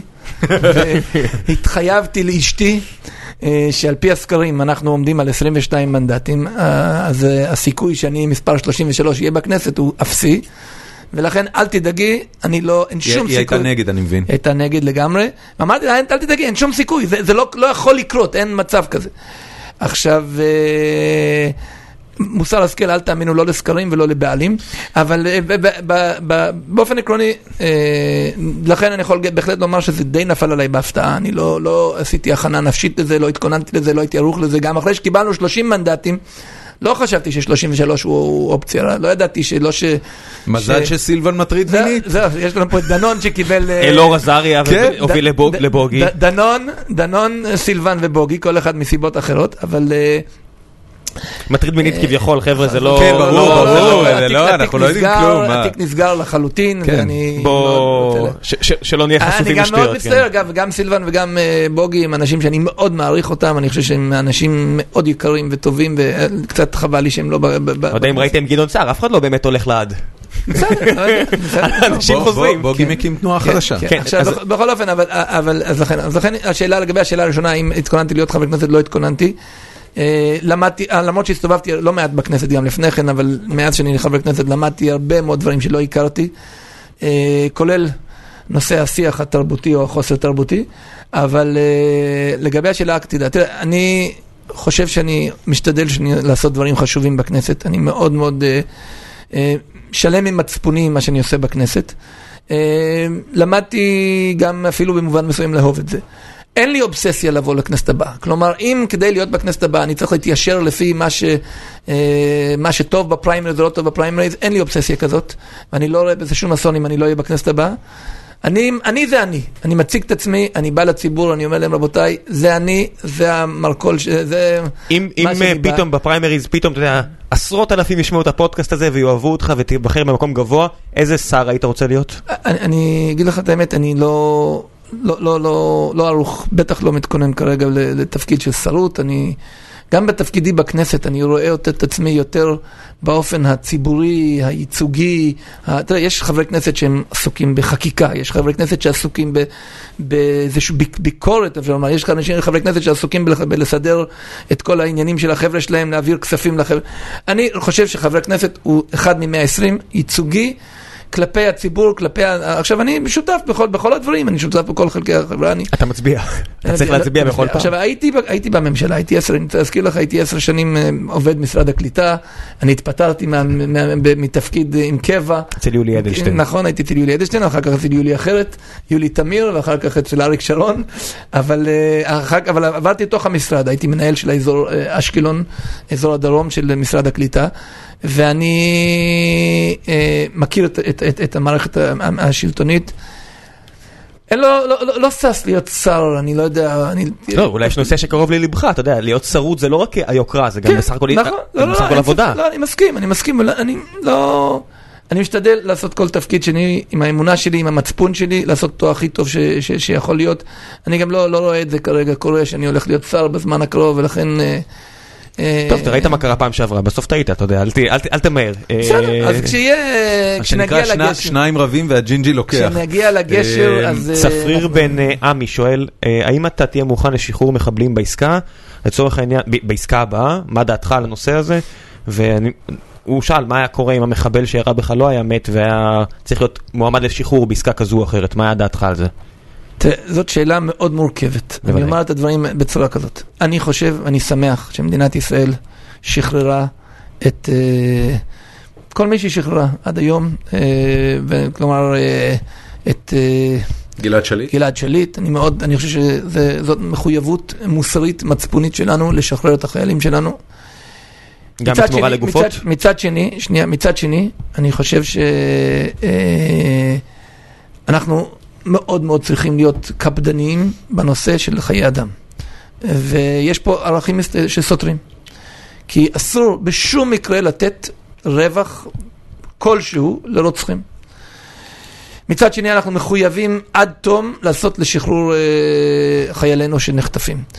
אה, כולל גופות, כן. אה, למרות ששוב, אם הייתי בודק משפטית כמה נכון וכמה לא נכון, אז אני חושב ש, שיכול להיות שלכאורה לא היה צריך לעשות את זה. מצד שני, יש לנו מחויבות מצפונית גם להביא חזרה את הגופות, כי זה גם, זה לא מדבר רק על הגופות. זה על המשפחה. זה, זה לא רק על המשפחה, יש פה לוחמה פסיכולוגית נגדנו כעם, כ, כן, יש לנו עניין שהחיילים שלנו ישובו אה, הביתה. עכשיו, במשחק הזה, ב, לא, זה לא משחק, ב, אנחנו צריכים לעשות כמה שרק ניתן, לא להגיע למצב שאנחנו נסחטים על ידי גורמי טרור.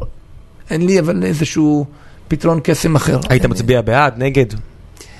תשמע, בוא, אם אני אחשוב שהמחיר הוא מופקע ואני חושב שאפשר היה להגיע לעסקה יותר טובה, הייתי מצביע נגד. אם אני חושב שזאת העסקה הכי טובה שיכולנו להגיע, אני חושב שאני אצביע בעד. אוקיי, דורון זו שאלה? למרות שזה, כן. שוב, זה- קשה, זה- סוגיה מאוד קשה. סוגיה מוסרית. כל מי שהיה עונה על הדבר הזה מהר מדי, הייתי חושד בו שהוא לא חשב על זה לעומק. רות אלבז, שהיא גם הייתה אורחת שלנו, ואתה מכיר אותה? לא. אתה לא יודע מי. לא. מעניין. היא כתבה לי, היא כתבה ככה, הוא עשה לי לפני שבוע שני פייבוריטים בטוויטר, שזה כאילו לעשות favorite, לעשות לב בטוויטר, לייק, כן. כן, לייק בטוויטר, ואז אה, מישהו שאל אותה מה היו, והיא שאלה איזה מהציוצים יותר אהבת. כנראה שהוא לא זוכר. רגע, וואי, הנה, הנה אז שני הציוצים, ציוצים הנה אני הולך להגיד לך, הראשון הוא כזה, אני גם את זה מצ- אני עושה לייקים לא לפי הבן אדם, אלא לפי התוכן. לפי התוכן, אז הנה התוכן, הראשון, רות אלבז מדהימה. היא אומרת, טוב ימנים, אתם יודעים שרוגל אלפר הטריד אתכם ועכשיו תקנו מלא שוקולד השחר כדי שיישאר לשמאלנים נוטלה? עשית לזה לייק? שני, ריקלין, אל לנו לבכות על הנרצחים בפיגוע בשוודיה, הם אנטישמים. גם לזה עשית לייק. איזה מהם יותר אהבת? אני אהבתי את השנינות שבשניהם. אני לא כל כך אוהב אה, להיכנס באנשים, אה, לא ב- לא ברוגל אלפר ולא בריקלין, למרות שאני חושב שהם בהחלט אה, תמונת נגטיב אחד של השני. אה, אני לא- לא לא- לא אוהב לתקוף אנשים, אהבתי את ה... היא חמודה. אהבתי מאוד מאוד, בהחלט, אני זוכר את זה של הנוטלה, אני זוכר, את זה של של הריקלין אני פחות זוכר, אני זוכר את- את הנוטלה, אני חושב שזה היה זה היה אבל- חידוד. אבל זה בכל מקרה אתה, זה אה, לא מישהו שמנהל לא, לא, לך לא, את לא, לא, ה account. אני, אני, אני, אני, אף אחד לא מצייץ בשמי, כל מה שקורה זה, אני, אני אהבתי את החידוד, אני מאוד אוהב חידודים, אני מאוד אוהב, איך אפשר אני- שלא? אני אוהב, אני אוהב חידודים, אני אוהב משהו ככה מחוץ לקופסה. איך אה, היה לעבוד עם אריק שרון מהבחינה הזו? תראה, הוא באמת היה שנון כמו שאומרים עליו? הוא היה בולדוזר, אני אגיד לך מה, מה זה אומר, זה, וזה, וזה, זה, זה מפחיד במובנים מסוימים, אבל זה, זה מדהים. תראה, אז זה מאוד, זה הבדל, יש שר שהוא מגיע לשטח, הוא מגיע עם כל העוזרים שלו. יש שר שמגיע לשטח עם כל מנהלי המחלקות שלו. ואתה יודע בדיוק מה, השר שמגיע עם כל העוזרים שלו, התפקיד שלו לרשום את כל הבעיות. השר שמגיע עם כל מנהלי האגפים שלו, התפקיד שלו לזה, לעשות. לפתור את הבעיות. לפתור את הבעיות, אתה רואה את העוזרים, כולם רושמים את כל הבעיות, רושמים, רושמים, רושמים, או שהפנקס ילך לאיבוד, או שבמקרה הטוב יטפלו בשניים שלושה דברים. שר שבא עם מנהלי אגפים, הוא בעצם אומר להם, חבר'ה, אה, תוך שבועיים זה מטופל, זה... כלומר, הוא היה איש, אי אפשר לקחת ממנו, הוא היה איש עשייה. ושום דבר, הוא כל אופצ... כל, אה, בוא נגיד, כל, כל דבר מסובך, הוא רק אה, אתגר בשבילו להוכיח שהוא יכול לעשות אותו. לצערי, הוא השתמש בזה גם אה, בנושא של ההתנתקות, ו... שבוצעה בצורה מאוד אגרסיבית ומהירה. נכון, זה בדיוק העניין. עכשיו, זה אנשים... אתה האלה- אתה חושב שהיינו צריכים אה, אה, לא לבצע אותה?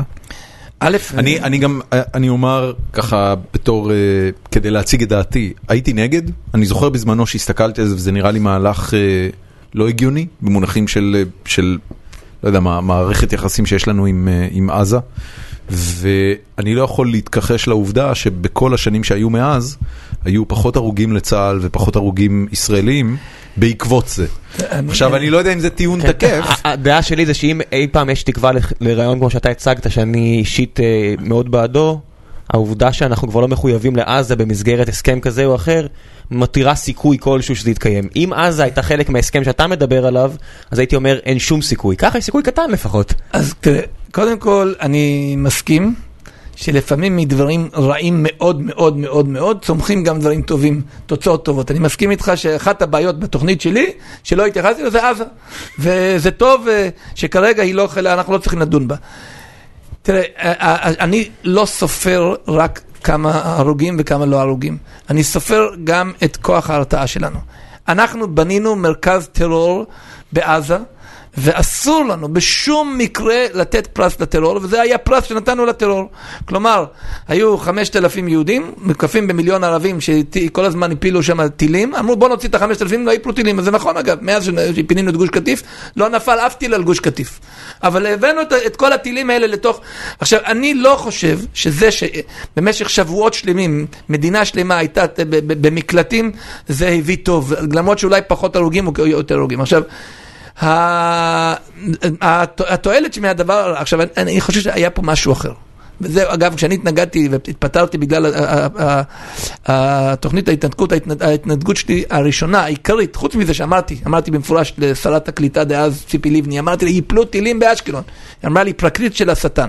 אז בינתיים אה, בעניין הזה כנראה שבכל זאת צדקתי, אבל הסיבה האמיתית שאני התפטרתי, וזה גם אפשר לראות את זה, המכתב שלי עדיין קיים באינטרנט. הסיבה שלי הייתה מכיוון שנעשה פה דבר שהוא בעיניי היה אנטי דמוקרטי, ואני חסיד של דמוקרטיה. כלומר, אי אפשר לקחת את העובדה היא שבן אדם הלך והתמודד נגד מצנע, שמצנע אמר, אה, בוא, אה, בוא נפנה שני יישובים, ואריק שרון אמר, לא, תצביעו עבורי כי דין נצרים כדין תל אביב, והוא בעצם גם רימה את הציבור, וגם עשה את זה בצורה, הוא הלך למפקד. מפקד פנימי, הוא אמר, רבותיי, מה שתהיה התוצאה, אני מקבל אותה. והוא דרס אותה. כלומר, היה פה פגיעה בדמוקרטיה. אני, אילו למשל, הוא היה עושה משאל עם, והיה זוכה, הייתי פחות מתנגד, כי בעצם גם קרע את העם.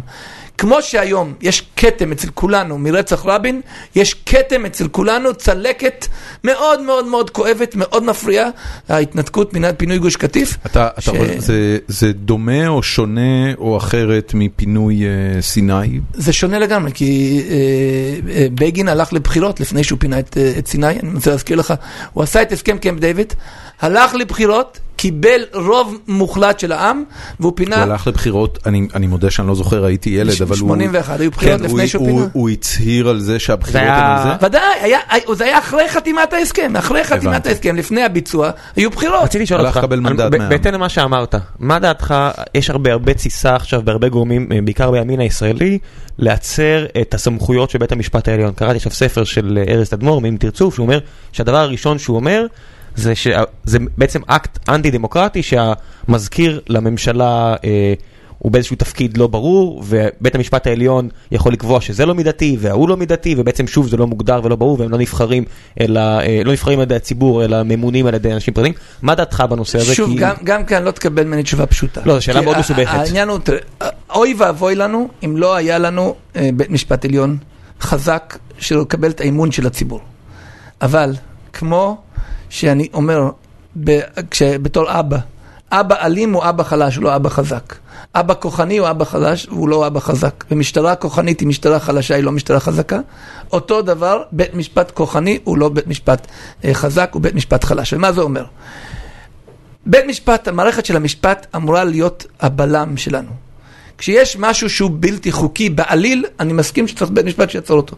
אבל, אם למשל, יש מקרה שבו יש ויכוח בין השופטים, כלומר, זה לא בלתי חוקי בעליל. יש פה דעות שונות לכאן ודעות שונות לכאן, לא יכול להיות שבית משפט יבטל משהו שהמדינה החליטה עליו, כי יש פה... המחוקק, לא המדינה. המ- בוא בוא נשים דברים על... כן. המדינה, הריבון במדינת ישראל זה הכנסת.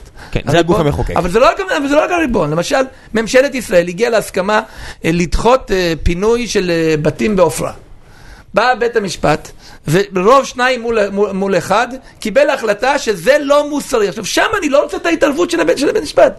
כי יש, ברגע שיש נושא שהוא נתון בוויכוח, ואפילו בתוך בית המשפט הוא נתון בוויכוח, סימן שהוא לא בלתי חוקי בעליל. אם הוא לא בלתי חוקי בעליל, אז אני רוצה שהעם יחליט. העם יחליט, זה, זה נציגי העם. עכשיו, כש, כשברגע שהאקטיביזם המשפטי הוא כל כך אה, אה, דרסטי, אז יש לנו מערכת של, של, אה, ש, ש, ש, שזה לא של רכב בלי בלמים, זה רכב שיש לו רק בלמים. אם יש רק בלמים אתה לא יכול להתקדם. אני רואה את הכנסת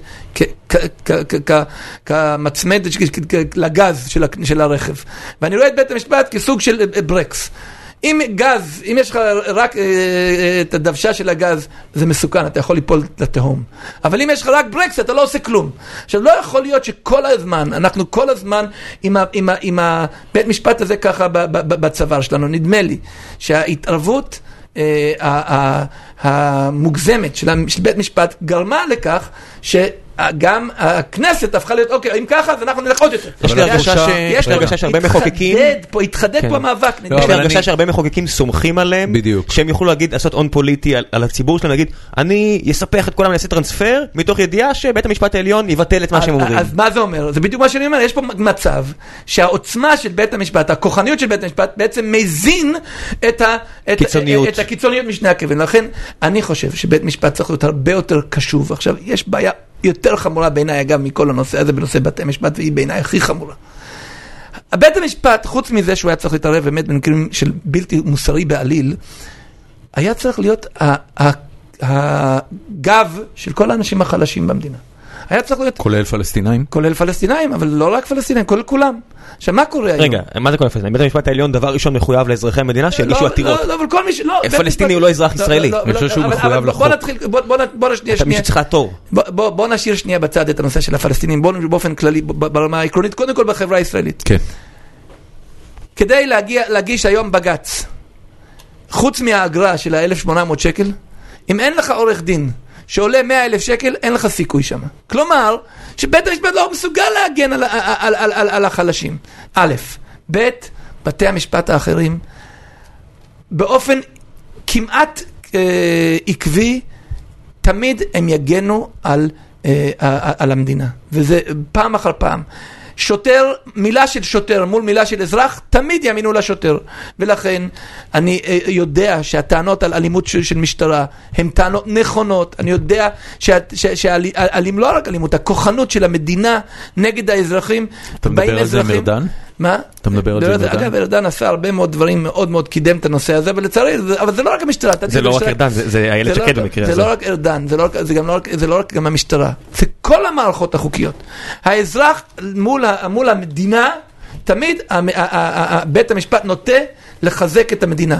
ואז לא רק זה... בית המשפט המחוזי והשלום. המש- העליון נכון, דווקא נגד נכון, המדינה. המחוזי והשלום, ועכשיו מה שזה קורה, הוא לא רק, בא אזרח, מרגיש שדפקו אותו, בא לבית משפט, גם מטילים עליו הוצאות, גם אה, יש לו את העלויות של העורך דין שלו, הוא אומר, "מ- לעזאזל, מה אני צריך את זה? אני רוצה שהבית משפט יהיה הרבה יותר זמין לאנשים שמרגישים שהם, שהם קופחו, והמצב נו, הזה הוא לא אז כזה. אם תמשיך לעזור ללגליזציה, אולי יהיה להם הרבה פחות עבודה מטופשת. יש לנו המון שאלות, כן. ואני ממש כן. רוצה אה, להתקדם. אז אין אה, בעיה, אז תגביל אותי, כי אני... אני אני אגביל אותך, אבל אני צריך להגביל אותו יותר, כי הוא כל הזמן שואל אותך שאלות פולו-אפ, ואי אפשר לגמור.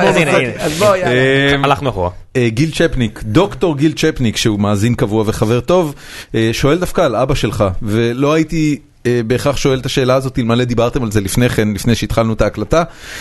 הוא כותב ככה, אבא שלך...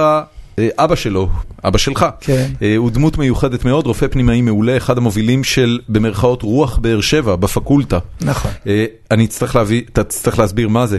איזה דברים לקחת מאביך להמשך חייך, וגם, בלי קשר, סתם אשמח לשמוע עליו. הוא גם כותב בסוגריים שהוא ישב בראיון ראיון הקבלה שלו. טוב, אז תראה... כי- היה אבא שלך? אני אבא בכלל לא שלי ידעתי ש- היה דיקן של בית ספר לרפואה בבאר שבע, עלינו לארץ בשנת 74. גם הוא אבא שלי היה, שותף... אה, דתי. הוא עדיין דתי, רב? ברוך השם, אבא שלי חוגג השנה 85, צעיר ב- בגופו. וברוחו.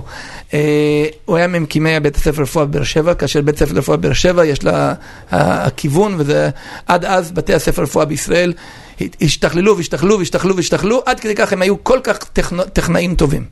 כל הנושא של הרפואה האנושית, כל הנושא נושא של רפואת משפחה, כל הנושא הזה של זכויות החולה, כל הנושא של אתיקה רפואית, הם כולם אה, דברים שאבא שלי אה, חתום. זוהי אותה רוח באר זה- שבע? זאתי רוח באר? שבע. כן, אני מכיר את זה. א', זה... אתה- אימא שלך גם רופאה מבאר אמא שלי שבע. רופאה בבאר שבע 40 ומשהו שנה. אמ, כן, זה- זה זה קהילה, אתה יודע, אלה שהיו רופאים בבאר שבע אז, אה, גם לא היו רופאים מסביב, אז אני כילד הייתי צריך להגיע ל- למצפה רמון ולסוסיא ולכל המקומות האלה, כי לא היו רופאים. אז, הנה, זה, מה שהוא אמר עכשיו, זה, זה אגב, באמת, אה, אה, אה, באר שבע לא רק, אה, היה, זה לא רק היה באידיאולוגיה. אבא שלי, שתבין, באותה תקופה לא היה, איש, לא היה אף רופא, לא ברהט ולא בירוחם, זה מה שאני זוכר למשל. אז אבא שלי פעם בחודש ישן לילה ברהט, ופעם בחודש ישן לילה בירוחם, כאשר, שתבין, הוא היה מנהל, מנהל, לא מחלקה, מנהל חטיבה, זאת אומרת, היה פנימית א', פנימית ב', פנימית ג', גריאטריה, אבא שלי ניהל את כל המחלקות האלה, בית חולים,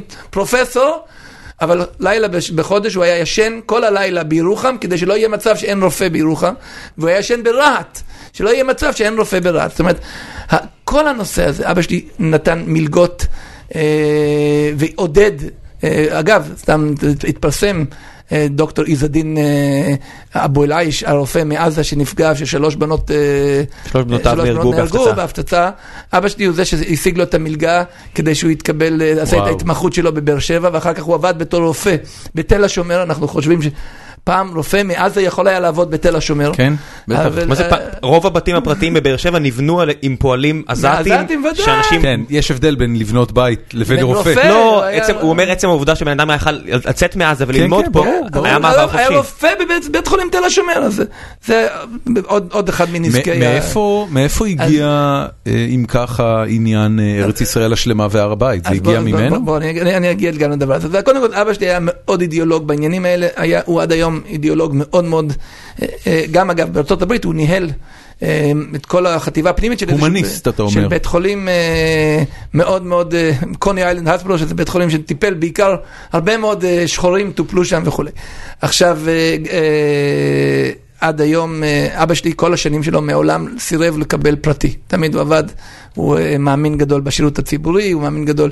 בעניין הזה אנחנו קצת חלוקים, כי אני אה, איש אה, ליברלי של של הפרטה, אבל הוא אמר, תשמע, הגעתי לבאר שבע, אגב, גם אימא שלי, הורים שלי בכלל, אימא שלי. מתי התפתחה אצלך אידיאולוגיית ההפרטה? אבל חכה, בוא ניתן לו לסיים ואז... אה, אימא- שלי הייתה מורה לאנגלית והייתה נותנת שיעורים פרטיים לילדים בכל באר שבע בחינם, זה היה ידוע.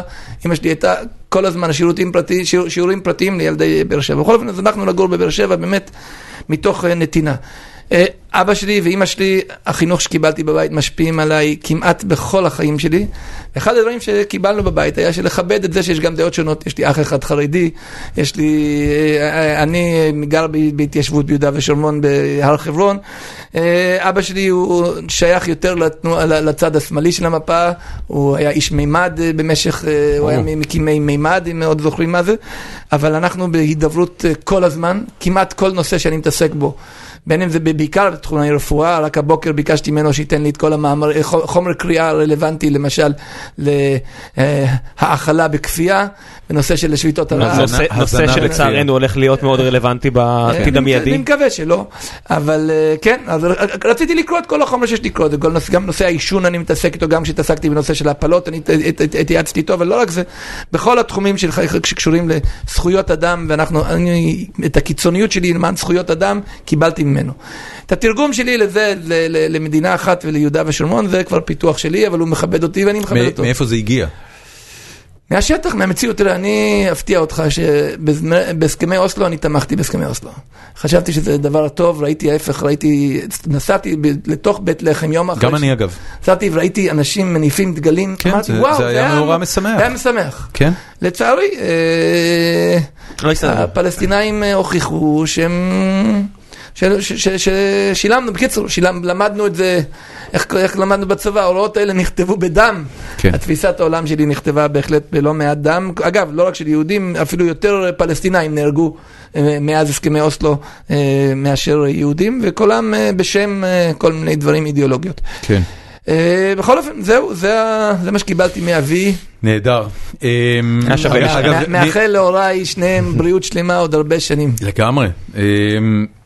אמ, עוד, עוד משהו שהזכרת, אמ, אתה יודע משהו, אני אשאל משהו אחר. מישהו אה, כתב פה פרט שאני לא ידעתי עליך, וזה שיש לך אמ, אה, שני ילדים שהם אה, מאומצים. באומנה. אומנה, לא שתי מאומצים. ילדות, אומנה, שתי סליחה. ילדות באומנה. זה כן. לא אימוץ, זה מושג משפטי, אבל משנה. בפועל גרים כן, איתכם. גרים איתנו בבית כבר מזה. אה, אתה יכול לספר קצת על איך דבר כזה קורה? זאת אומרת, זה, אה, אני יכול להגיד שזו מחשבה שאני מניח אה, שלהרבה אנשים עוברת בראש, אולי, אולי לקחת ילדים נוספים. המרחק בין זה לבין ממש לעשות את זה, גם מבחינת המשאבים המשפחתיים, אתה יודע, זה דבר מאוד לא טריוויאלי. איך, איך נראה התהליך אצלכם? תראה, חבר שלי שלקח שני ילדים באומנה אמר פעם, זאת הטעות הכי טובה שעשיתי אי פעם בחיים. כלומר, אה, זה לא קל. לא קל, אבל זה אחד הדברים הכי תורמים שיש לך בחיים. אתה לוקח אה, שני ילדים שככה היו גדלים בבית שלא יכול היה לתת להם את החום שאתה יכול להעניק להם. אה, הרגשתי שהקדוש ברוך הוא עשה איתי כל כך הרבה טובות בחיים, הרגשנו. ואגב, אשתי הייתה מהמובילה של הדבר הזה, אשתי באמת אישה יקרה ומתוקה, אני שולח אותה מפה, היא לא מקשיבה לרדיו, אבל אה, יפי, את יודעת שאנחנו, אני אוהב אותך מאוד, ואת באמת אה, בהערכה רבה, אבל היא באמת, אה, היה לנו ב- ב- בבית שלנו, עברנו דברים לא פשוטים.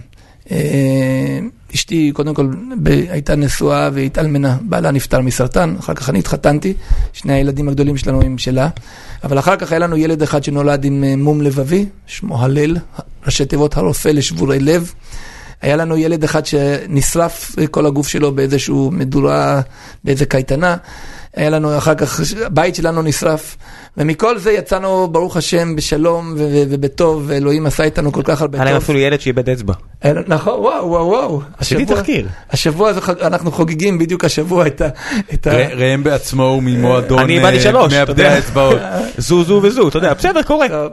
בקיצור, לא, לא ידעתי, בכל אופן, אז אה, כן, באחד הבן שלי נסגר לו אה, דלת על האצבע, נחרט לו חצי אצבע, בכל אופן, יצאנו מכל זה באמת בשלום ובטוב, ולכן החלטנו שאנחנו רוצים להחזיר אותו, וחיפשנו איזה אפיק מתאים לנו, וזה האפיק שבחרנו. עשינו... אה, מתי זה קרה? אה, בנות כבר אצלנו תשע שנים, שנתיים לפני זה פנינו למכון סאמט, שהוא המכון שהיום, אה, אחד השני מכונים היום בארץ, אור, אור שלום וסאמט, והצענו את עצמנו, עשינו, עשו לנו הרעיון, הכשרה, היערכות לזה, וברגע שנמצאו ילדות מתאימות, הם נמצאים אצלנו כבר תשע שנים. מה מה הופך ילדות למתאימות מהבחינה הזו? תראה, אנחנו- מתאימ- מתאימות למה? מתאימות לנו, למשפחה, תראה, אנחנו... זה עניין של אורח חיים, דתיות קודם או מה? כל, אה, כמובן שהמשפחה צריכה, הרי בא- באומנה יש עוד זוג הורים שנמצאים פה והם קיימים והבנות אה, פוגשות את ההורים שלהם והם צריכים להסכים. צריך הסכמה, עכשיו אנחנו רצינו גיל מסוים, רצינו, ידענו מה אנחנו מסוגלים לקחת, מה אנחנו לא מסוגלים לקחת, ידענו שאנחנו לא רצינו לקחת, למרות שהרבה מאוד אנשים צדיקים באומנה לוקחים אנשים עם אה, פיגור או לא לוקחים- זה אנחנו לא רצינו. אנחנו ידענו מה, מה המסוגלות שלנו, מה הכוחות שלנו, ואמרנו, אנחנו מוכנים לקחת אה, ילדות, כמובן, אה, עם, אה, עם לא, כמובן, יש, גם להם יש את האתגרים שלהם, זה לא פשוט, אבל אה, ב- שאלו אותנו, הנה יש שתי בנות, מתאים לכם, לא מתאים לכם, הבנתי. ובהחלט ותשע. שנים אחר כך. אנחנו היום תשע שנים אחר כך, שתי הבנות היום כבר עברו בת מצווה, אחת בת 14, אחת בת 13. ואנחנו מאושרים, למרות שהם בהחלט נותנים לנו אתגרים כל יום. אגב, גם, ה, גם הביולוגים נותנים לנו אתגרים כל יום, אבל היום אנחנו ברוך השם הורים לשמונה ילדים, כולל שתי הבנות באומנה, וסבא וסבתא לשבעה. אז אה, ברוך השם. בטח שלא רצו שתהיה חבר כנסת. כן, כן. אמ, אני רוצה לשאול אותך על שני, למעשה על שלושה נושאים שקשורים למעורבות של, אה, של דת ומדינה ו, ופחות או יותר לראות איפה אתה עומד על הסקאלה הזו, כי אתה יודע, ה- אה, לא עומד, אני יושב. מצוין. זה של כוורת אם אני לא טועה, הוא לא עמד בפני המצב הלא נעים אז הוא התיישב. אה, קודם כל, איפה אתה עומד בנ- בנושא תחבורה ציבורית בשבת? וצביון המדינה היהודית בכלל. אני, שוב, יש פה לא מעט סוגיות ש- שעליהן יש לנו פה סתירה בין ערכים שונים. ער- ערך שמאוד מאוד חשוב לי שמדינת ישראל תהיה מדינה שומרת שבת, וערך של החופש. מה קורה כשיש שני אה, ערכים מתנגשים? צריכים לשבת ולדון בזה. מה קורה כיום? אנחנו מחכים לבית משפט שיכריע, אנחנו מחכים, נדמה לי... זה לא הדרך ש- של המדינה הדמוקרטית לדון? לא, יש לנו דרכים, אה, למשל, היה אמנת אה, מידן אה, גביזון, שהיה אמנה שאני מאוד מאוד תמכתי בה, למרות שהיא, והיא דיברה על אה, אפיק של אה, לפתוח בישראל יותר אה, שירותי אה, תרבות ובילוי ופחות שופינג. אני מאוד מפריע לי שמדינת ישראל הפכה להיות שבת, הפכה להיות יום השופינג. אה, יש פה דרכים שאפשר לפתור את זה, כולל נושא של- התחבורה הציבורית. למשל, אפשר היה לפתור את זה באמצעות חברות אה, פרטיות. או באמצעות נהגים לא יהודים. זאת אומרת, אני מצד אחד רוצה שמדינת אני- ישראל אני רוצ- כמדינה, כמו שרצה ביאליק ודיזינגוף ובן גוריון, שמדינה זה כ- כ-. האופייה של הצביון של מדינת ישראל תהיה שבת, והשבת הוא בהחלט ערך יהודי. מצד שני, אנשים רוצים לצאת לבלות, אני חושב שאנחנו כמדינה לא יכולים למנוע, ולכן צריך למצוא, ואם יש רצון, נוכל לפתור. אני- אני במקום חייב- זה אני מה שיש כיום, אתה- אתה בן אדם- יש התחפרות בתוך עמדות. אתה, אתה בן אדם עם, אה, עם אה, חשיבה כל כך אה, רחבה, ואתה בעצמך מדבר על ההבדל בין שופינג בשבת לבין תרבות בשבת. למה העניין של נסיעה בשבת, נסיעה, הוא כל כך אקוטי? הרי בסופו של דבר, כש, כשייסדו את עיקרון השבת, לא דיברו על רכבים, לא היו רכבים אז. למה הנושא של רכבים נהיה כזה אישו? אתה יודע, רפורמים נוסעים בשבת, הכל בסדר, הם עדיין יהודים, הם מאמינים באותו אל שאתה מאמין, הם, הם מנסים לשמור את אותן מצוות. הרי בסופו של דבר המטרה של כל הסיפור הזה, שנקרא דת ומצוות והלכה וזה, זה לא אה, שכולנו נגיע לגן עדן, אם בכלל קיים כזה דבר, אלא זה שנחיה חיים טובים על כדור הארץ. למה העניין של נהיגה הפך לכזה סיפור? המדינה, העם היהודי העניק לעולם את הדבר הנפלא הזה שנקרא שבת. שאומר שעוצרים. עכשיו תראה, אם אתה שואל אותי הלכתית, אם אני אקח, אה, אקח את כל הסעיפים ההלכתיים, יכול להיות שמותר אה, לגלוש באינטרנט אה, בשבת, מותר אה, לעשות הרבה מאוד דברים, אבל אם כולם נמשיך לעשות כל מה שעושים כל השבוע, אה, ציוצים, אה, פייסבוקים ו... אבל זה לא לעשות כל מה שאנחנו עושים השבוע, זה לנסוע לים. שנייה, אז יפה. זה ללכת אה, לת- להצגה. לכן, לכן, אין לי זמן לעשות את זה באמצע השבוע. כן, אבל אם, אם, אם שבת הופך להיות ש- יום ש- שממשיכים את אותם נסיעות, אין את ה... הד- הדבר הנפלא הזה, שיום בשבוע עוצרים, עוצרים. עכשיו, יכול להיות שבשביל אחד לנסוע לים, זה לא היה כל כך חילול הרעיון הזה, אבל אם במדינת ישראל, הצביון של השבת לא נשמר, כלומר, אם, אם הכל עובד אותו דבר, אז בעצם מה ההבדל בין שבת לבין לא, לבין לא, לא, לא, שבת, לבין לא שבת? כי היום אט אט יותר ויותר אנשים עובדים בשבת ויותר ויותר אנשים, וממילא אנחנו מאבדים אבל זה לא קורה. בעולם, עכשיו, מה שאתה אומר. הרי ב- במדינות אה, נוצריות, בארצות הברית, בוא ניקח את ארצות הברית, המושג של weekend הוא מושג שכולם מחבבים.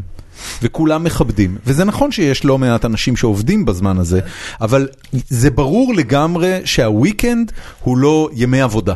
אנשים מתנהגים אחרת, רוב האנשים, אנשים נוסעים למקומות אחרים. הרוב באמת לא עובדים גם. נכון. אז, אז- אני אומר אז שוב, למה- השבת- למה אי אפשר השבת- שתהיה לנו א', שבת א', אמריקאית? א', השבת היא הרבה יותר מהוויקנד, יש פה איזשהו רעיון לא רק סוציאלי, הוא גם רעיון אמוני מאוד מאוד בסיסי. מהו הרעיון האמוני? אני, אני אסביר את זה עוד שנייה, אבל נדמה לי שבאמת אני, אני מתנגד לכפייה. אני, זאת אומרת, אני חושב שאם היה פה איזשהו אה, מנגנון של שיח, יכולנו למ- למצוא את, את הפתרון אה, הרבה יותר מהר. הבעיה שאנשים מעדיפים להתחפר בעמדותיהם. וכשאתה ואז- שואל את החבר'ה, הרי בסופו של דבר אתה אומר אנשים, אבל מי שמתחפר בעמדות האלה הם המפלגות החרדיות. זה אפילו לא החרדים נכון, עצמם, מסכים. אלא זה אה, המפלגות החרדיות. אתה יושב עם החבר'ה האלה בכנסת, אתה מדבר איתם, באמת, מה- מה הם אומרים? מה נסגר איתכם? תעזבו תעזבו כבר עם האוטובוסים בשבת. אז- עזבו. אני אומר שוב, אפשר, מה התשובה אפשר, לזה? אפשר למצוא לזה פתרון אם יהיה רצון טוב. לא, אני שואל, עכשיו- אבל מה אתה, את- יצא לך פעם לשאול מישהו מחברי הכנסת החרדים? לא או שהם לא אה, ספציפית ממלמלים לא- לא- שזה מה שהמועצת חכמי לא החליטה ספציפית ונגמר על נושא העניין? השבת, אבל דיברתי איתם על נושאים אחרים שמטרידים אותי, על לימודי ליבה בקרב הציבור החרדי, מה- מה מה התשובות שאתה מקבל? שהם לא, הם אידיאולוגית לא רוצים לדבר. הם, יכול להיות שאם יהיה איזשהו פתרון אה, שהם כאילו לא תמכו בו, אז הם יהיו מוכנים. הם לא, הם לא רוצים להיות אחראים, כאילו הם היו, הם נתנו את האוקיי שלהם לחילול שבת. אבל זהו, זה הסיפור? כן, אבל- הפחד מלהיות אחראי לזה ששינית משהו לא, בסטטוס לא, קוו? לא, זה- הפחד לא, מלהיות זה ששינה משהו. זה הדבר הכי גרוע בתאגידים בכל העולם. אני לא, אני. שואל אם זה באמת העניין. נושא השבת, כמו שאמרתי, הוא נושא שבנפשו של העם היהודי לאורך כל הדורות, והוא נושא שהוא בהחלט מבטא את זה שאני... יש לנו איזשהו שיעבוד לעבודה שלנו, שיעבוד, שיעבוד, שיעבוד, שיעבוד. ואומרים לך, שמע, אדוני, תעצור רגע, תזכיר לעצמך שאתה אדם חופשי. יש אלוהים אינסופי בעולם. אני עושה את זה.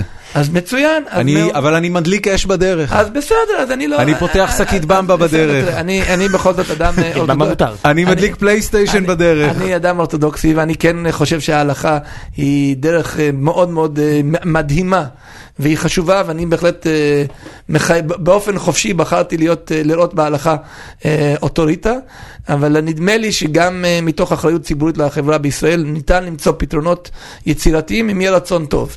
אם כל הצדדים, אגב כל הצדדים מנסים לכפות אחד על השני ולהוכיח שאנחנו נכריח אתכם רע ככה, מאוד. אז אנחנו... בוא נדבר רגע על, על הפלות. אה, נושא שעלה לכותרות ולדעתי עשה לך עוול מסוים, אז אני גם אה, אתן לך את ההזדמנות לתקן את העוול הזה. אה, לפני כמה חודשים אני חושב שזה היה, התפרסמה איזו ידיעה ש, שהשם שלך הופיע ב, בצורה די דומיננטית על כך שרוצים לייסד ועדה של אנשי דת שתבחן נושא הפלות. אמור להיות שם רב ו... קאדי. וקאדי ו- ועוד כמה חבר'ה, ואז החברות הטובות שלי מהליכודניקים החדשים באו ודיברו איתך על זה ועשית להם איזה תהליך של הבהרה, אבל בוא, אני באמת רוצה לשאול אותך, איך אתה מסתכל על הנושא של הפלות? אה, גם העניין הזה, באמת, אני לפעמים מופתע מאיך אפשר לקחת משהו ובאמת להפוך אותו כמעט להפך ממה שהוא היה. יש, הנתון כרגע הוא, כיום, כל מי שרוצה לעשות, כל אישה שרוצה לעשות הפלה צריכה לעבוד לפני ועדה. הוועדה הזאת היא חותמת גומי, אין לה שום, שום, שום משמעות. היא 99% מהנשים שעומדות בפני הוועדה מקבלות אישור, כל אישה שרוצה לעשות הפלה בישראל יכולה לעשות הפלה. עד חודש מסוים. לא, כן, כמובן, כן. עכשיו, עכשיו, ה- העניין הוא שלא לא מתמודדים עם הבעיה האמיתית. אישה שהולכת לעבור הפלה, ולא משנה מה, אם זה בחורה בת 16 שנכנסה להיריון לא רצוי, או אישה נשואה ש, שלא לא, לא התאים לה, הפלה זה חוויה טראומטית ברובד מסוים. לא, לא, לא במקרה, 25% מהנשים שעוברות הפלה חוות אחר כך פוסט-טראומה. עכשיו, במקום לחייב את הנשים לעמוד בפני ועדה שהיא אה, אוטו, אוטוריטה שגורמת לנשים שלפני שהן עומדות שם הן פוחדות, אוכלות את הציפורניים ולפחד לפני ועדה, אני אמרתי לבטל קודם כל את כל הוועדה הזאת. מצד שני, ליצור לנשים מעטפת מחבקת, תומכת. סוציאלית. עכשיו, אם זו אישה דתייה, אז שיהיה לה, אם היא רוצה, שיהיה לה אופציה לרב, אופציה לקאדי, אופציה לפסיכולוג, אופציה לפסיכיאטר. ש... עכשיו, כל הדברים האלה לא קיימים היום. היום יש ועדה, היא נכנסת, עומדת בפני שלושה אנשים עם, עם אף בשמיים, שהם צריכים להחליט עליה לחיים, 90% הם, הם מחליטים בכל מקרה שהיא יכולה. אז למה אנחנו צריכים את הדבר הזה? בואו ניצור משהו. למה היא צריכה בכלל לעבור ועדה? או, אז אני, אני בא ואומר, אישה שרוצה לעבור הפלה. אנחנו צריכים לדאוג שהיא מקבלת את כל הנתונים. כלומר, היא מבינה מה המחיר, מה המשמעות, בריאותית, הכל. אנחנו כחברה צריכים לתת לה אפשרות לדעת את כל אתה, המידע. אתה חושב שהאנשים והרופאים... וזקוקות להם לחיבוק, ויכול להיות שאישה עוברת עכשיו הפלה, כי לחצו עליה של לחץ חברתי. אז אולי... יכול להיות שבמקרה מסוים, אם יהיה לה את התמיכה, היא תחליט שלא, או הפוך. אבל אני, אני אשאל שאלה אחרת. אה, האם לדעתך זו זכותה של אישה לעשות הפלה? אז שוב, אנחנו גם מגיעים פה לעוד מקרה שבו יש התנגשות בין ערכים. כלומר, אם אני מגדיר את העובר כיצור חי, אני מתנגד באופן עקרוני לעקור חי. אבל אנחנו יודעים מה ההלכה היהודית קובעת. ההלכה היהודית קובעת שבשבוע 13 הוא הופך ליצור חי. עכשיו אני אומר עוד פעם, שנייה, בוא שנייה, בוא קודם כל נבין את העיקרון, נראה איפה מתנגשים הערכים ונראה איך אפשר שוב להגיע לווין ווין, אוקיי? זה היעד שלי תמיד. יש פה, נטילת חיים היא דבר חמור ביותר. אוקיי. אישה זכותה על גופה. זה זכות בסיסית, היא יכולה לעשות לגופה כל דבר שלא פוגע בגופה. זה, אלה, אלה שני ערכים. עכשיו, איפה שמים את הגבול? איפה אני אומר שזה כבר כן נקרא גוף חי, איפה אני אומר שזה לא, זה נתון לשיקולים. כולנו מסכימים, שבוע שלושים זה ודאי לא. כולנו מסכימים ששבוע שני זה ודאי כן. אז איפה בדיוק עובר הקו? זה א', ב', וזה הדבר הכי חשוב, וזה לא, החשוב כרגע הוא לא אם מותר או אסור, החשוב הוא כרגע האם האישה היא הבן אדם שעכשיו צריכה להתמודד עם זה. האם היא מקבלת את המעטפת תמיכה הנכונה והטובה שהיא צריכה? וכיום היא לא מקבלת. כיום היא צריכה לעמוד בפני איזושהי מערכת בירוקרטית שהיא מיותרת. ושהיא לא, זה מה שכן יש לה, והיא לא מקבלת מה שהיא צריכה, היא צריכה לקבל... אני, אני כן רוצה בכל זאת uh, לצלול לתוך הנקודה, כי מה שאתה בעצם אומר, בואו נבטל את הוועדה, ואני מסכים איתך, זה רעיון מאוד uh, uh, חיובי, אבל במקום זה נקצה את המשאבים הציבוריים. למה שאתה קורא לו מעטפת תמיכה. אבל בפועל, מעטפת התמיכה שעליה אתה מדבר, היא אנשים ש... או נשים. או נשים כמובן. אפילו לא יודע, מעדיף שרובם תהיינה נשים. אני מניח שבאופן גורף, אה, כנראה ינסו לעודד אותה לא לעשות הפלה. או הפוך, אולי יש אישה דתייה שלא רוצה לעשות הפלה כי היא משוכנעת שאסור, והתברר לה שבאמת במקרה שלה מותר. לא, אני, אני רוצה לבוא... אבל, אתה יודע, הרי בסופו של דבר המדינה פה מתערבת במשהו שמישהו יצטרך לא- לגייס את האנשים לא, האלה. אגב, היא, לא, היא, לא, תהיה מחויבת, היא כן, כן, כן, אני רוצה לדעת, שהאישה שקיבלה את ההחלטה, קיבלה את ההחלטה באופן אתה, אה, אתה. בעצם, אתה בעצם, אה, אם אני רגע אזרום עם הרעיון שלך, אה, אתה מדבר על סוג של שיטת שוברים, כמו שיש לך שוברים היום ללכת ל, ללדת איפה שאתה רוצה, תן לה שובר, לקבל ייעוץ ממי שהיא רוצה וכמה שהיא רוצה. ממי שהיא נותנת בו אימון, ממי שהיא נותנת בו גורם מקצועי. ומהבחינה הזאת, אם יהיו גורמים מקצועיים, רפואיים, פסיכולוגיים, פסיכיאטרים, תחשוב שאם אתה עושה ניתוח... שיציעו תמיכה כן לעשות כן, הפלה, זה מקובל מבחינתך. כן, לגמרי, לגמרי, ובלבד שאני אדע שהאישה קיבלה את כל המידע הנדרש. כשאתה מגיע לעשות ניתוח לשינוי מין, אם אני לא טועה, יש איזו ועדה כזו שאמורה להסביר לך מה הסכנות הפסיכולוגיות, למה זה בלתי הפיך וכו' וכו'. הילד שלי עבר ניתוח לב. במשך שבוע לפני זה לקחו אותנו, זה היה במקרה בבית חולים אה, שניידר לילדים, לקחו אותנו, הסבירו לנו, אמרו לנו מה הסכנות, מה, מה החששות. בהפלות אין, לא קיים, לא קיים המסלול הזה. הדבר היחיד שקיים, שהיא צריכה לעבוד, ללמוד לפני, לפני. עכשיו, בבית יש לה לחץ חברתי אדיר, אין לה כתובת למי לפנות, והיא פוחדת מכל כיוון. ההפך, תן לה את היד החופשית, לקבל את המידע הנדרש. ולקבל את ההחלטה בצורה הכי בוטחת. ואם היא מחליטה שהיא רוצה, לתת לה את כל התמיכה הנפשית, להגיד לה, תשמעי, את עושה דבר נכון, ואם את, את מרגישה שיש פה משהו...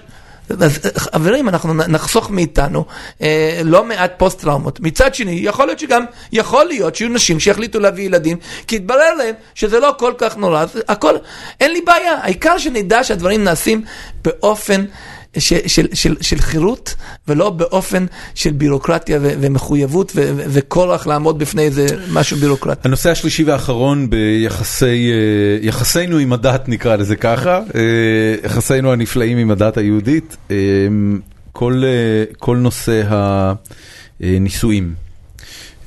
נישואים בבני אדם. נישואים בבני אדם, כן. מה, מה לדע... האם צריכה לדעתך, צריך לדעתך להיות פתרון אחר מהפתרון שקיים היום? קודם כל, גם בנושא הזה היה לי איזשהו משהו שטרפדו לי, אבל uh, ברוך השם, אנחנו נקווה שעוד נקדם אותו. תראה, אחד הדברים הכי נפלאים שיש בעולם זה נושא של נישואים. לצערי, יותר ויותר בעולם אנחנו פוגשים גירושין. גירושין משאיר uh, לא מעט uh, חללים. בדרך.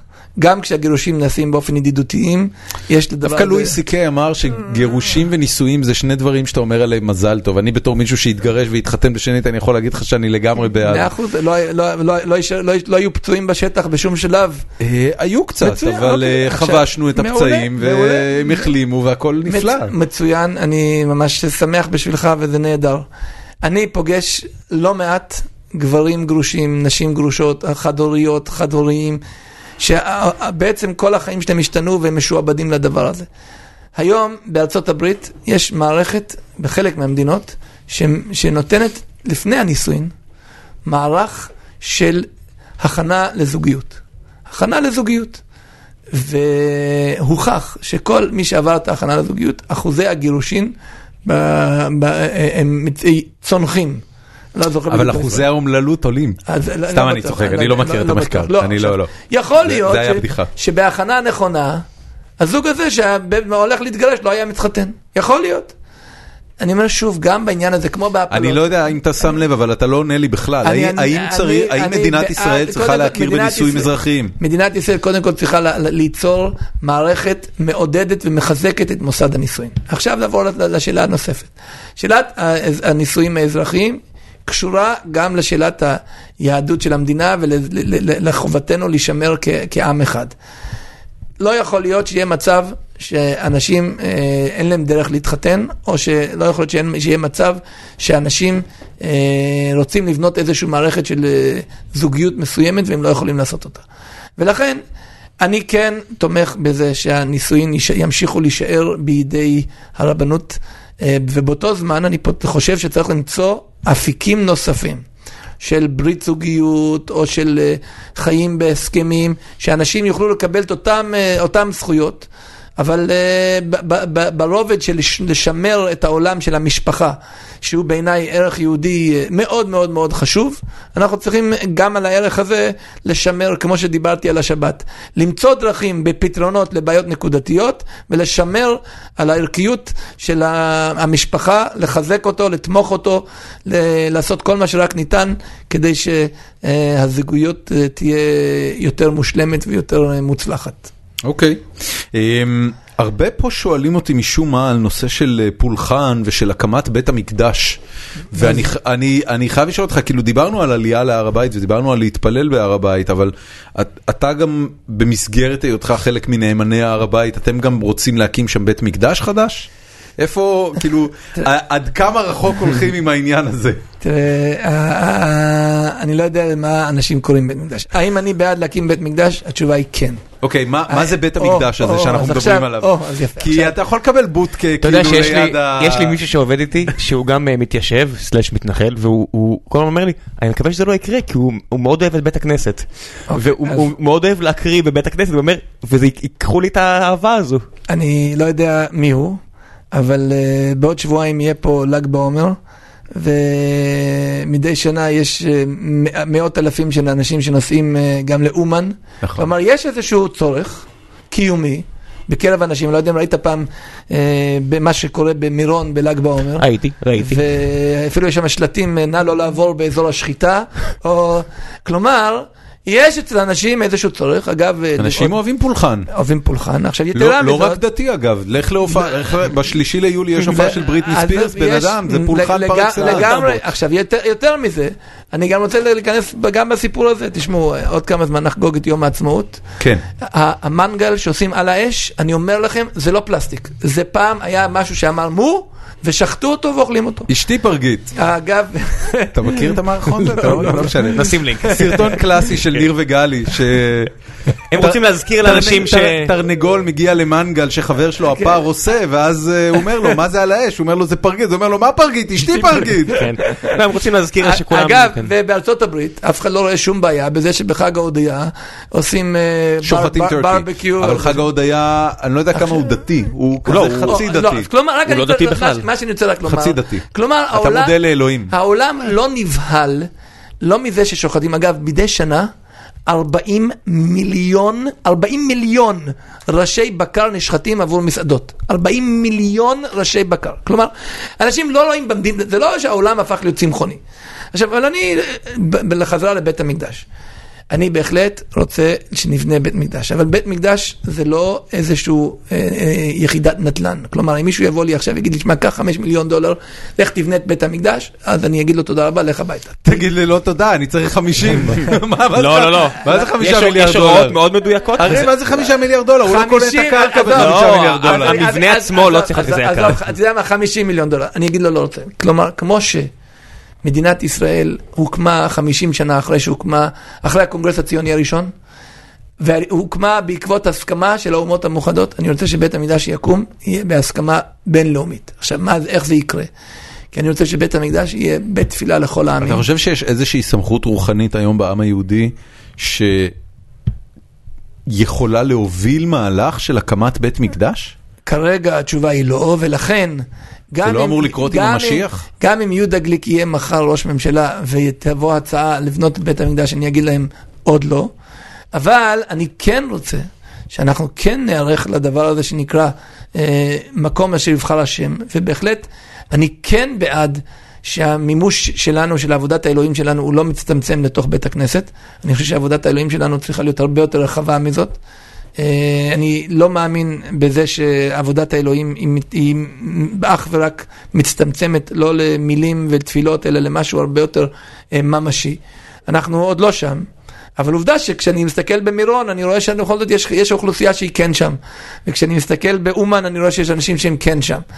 כי יש איזושהי אקסטזה מסוימת שקיימת בעבודת אלוהים של האדם עומד מול אלוהים, שאנחנו עדיין אני לא... הייתי אומר שאנשים פשוט אוהבים מסיבה טובה. אתה יודע, זה בתכלס, מירון, וגם אומן, החבר'ה שנוסעים לשם, תשאל אותם, הם אומרים, הם יגידו לך, זה אז- מסיבה אוקיי, טובה. אז לכן אני, לכן כנראה שאנחנו עוד לא ערוכים לבית מקדש, אבל אני בהחלט רוצה משהו אני, יותר. אני, אתה יודע, זה, אקסטזה אני, דתית, אני, אני אה, רוצה, מאוד אני מאוד, רוצה אה, בכוונה להיכנס לנקודה הזאת, כי אה, אתה יודע, אנחנו, אני וראם, שנינו, אה, אני לא יודע לגביך, מה? אה, אתאיסטים? כן. אגנוסטיקנים? לא, אני אתאיסט. אה, ו... אני מוכרח להגיד שבדורנו להיות אתאיסט צריך המון אמונה. כן. מה, כשאתה מסתכל בעולם, להיות ואתה- כל דבר צריך המון ואתה אמונה. רואה איך שבניגוד לכל התצפיות, עם, עם חוזר למולדת שלו אחרי אלפיים שנה, ובדיוק ב- בתנ"ך כתוב שזה מה שהולך לקרות. אז תשמע, אני מוכרח לומר, זה, זה, אנשים מאמינים אנחנו. אתם אנשים מאמינים, אני יש לי הרבה, אבל אני, הרבה אני, כבוד אני כן לאנשים רוצה שהם לשאול אותך. מכיוון שהסוגיה הזאת באמת, באמת מעסיקה אותי, לא, לא, אה, אה, אני אפילו אספר לך את זה, סיפרתי את זה בפרק הקודם, הילד שלי בן שמונה, והוא אה, נכנס עכשיו לאיזה פאזה ב- בחיים שלו שמעניינת אותו משמעות החיים. והוא אומר לי, אבא, בשביל מה לחיות עם מתים בסוף?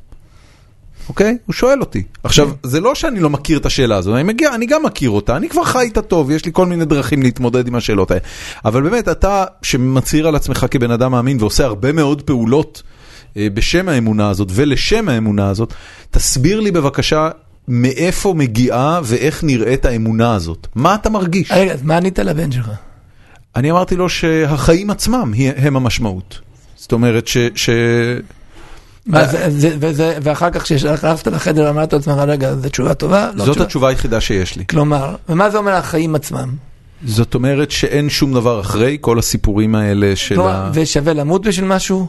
כן. שווה למות בשביל משהו, אבל החיים עצמם הם, הם, הם המשמעות, אז, מה, אז למה שווה למות בשביל משהו? גם, גם המוות יכול להיות משמעותי, זאת אומרת אקט המוות שהוא בעצם האקט של סיום החיים יכול להיות אקט משמעותי. החיים כוללים הרבה רעיונות, אתה יודע, יש רעיונות אני- אה, אני- טובים, יש רעיונות אני- פחות אני- טובים. אני חושב שלגמרי יש דברים שאתה יודע, ברוס וויליס לחץ על הכפתור בארמגדון והקריב את עצמו בשביל שכל האנושות תינצל.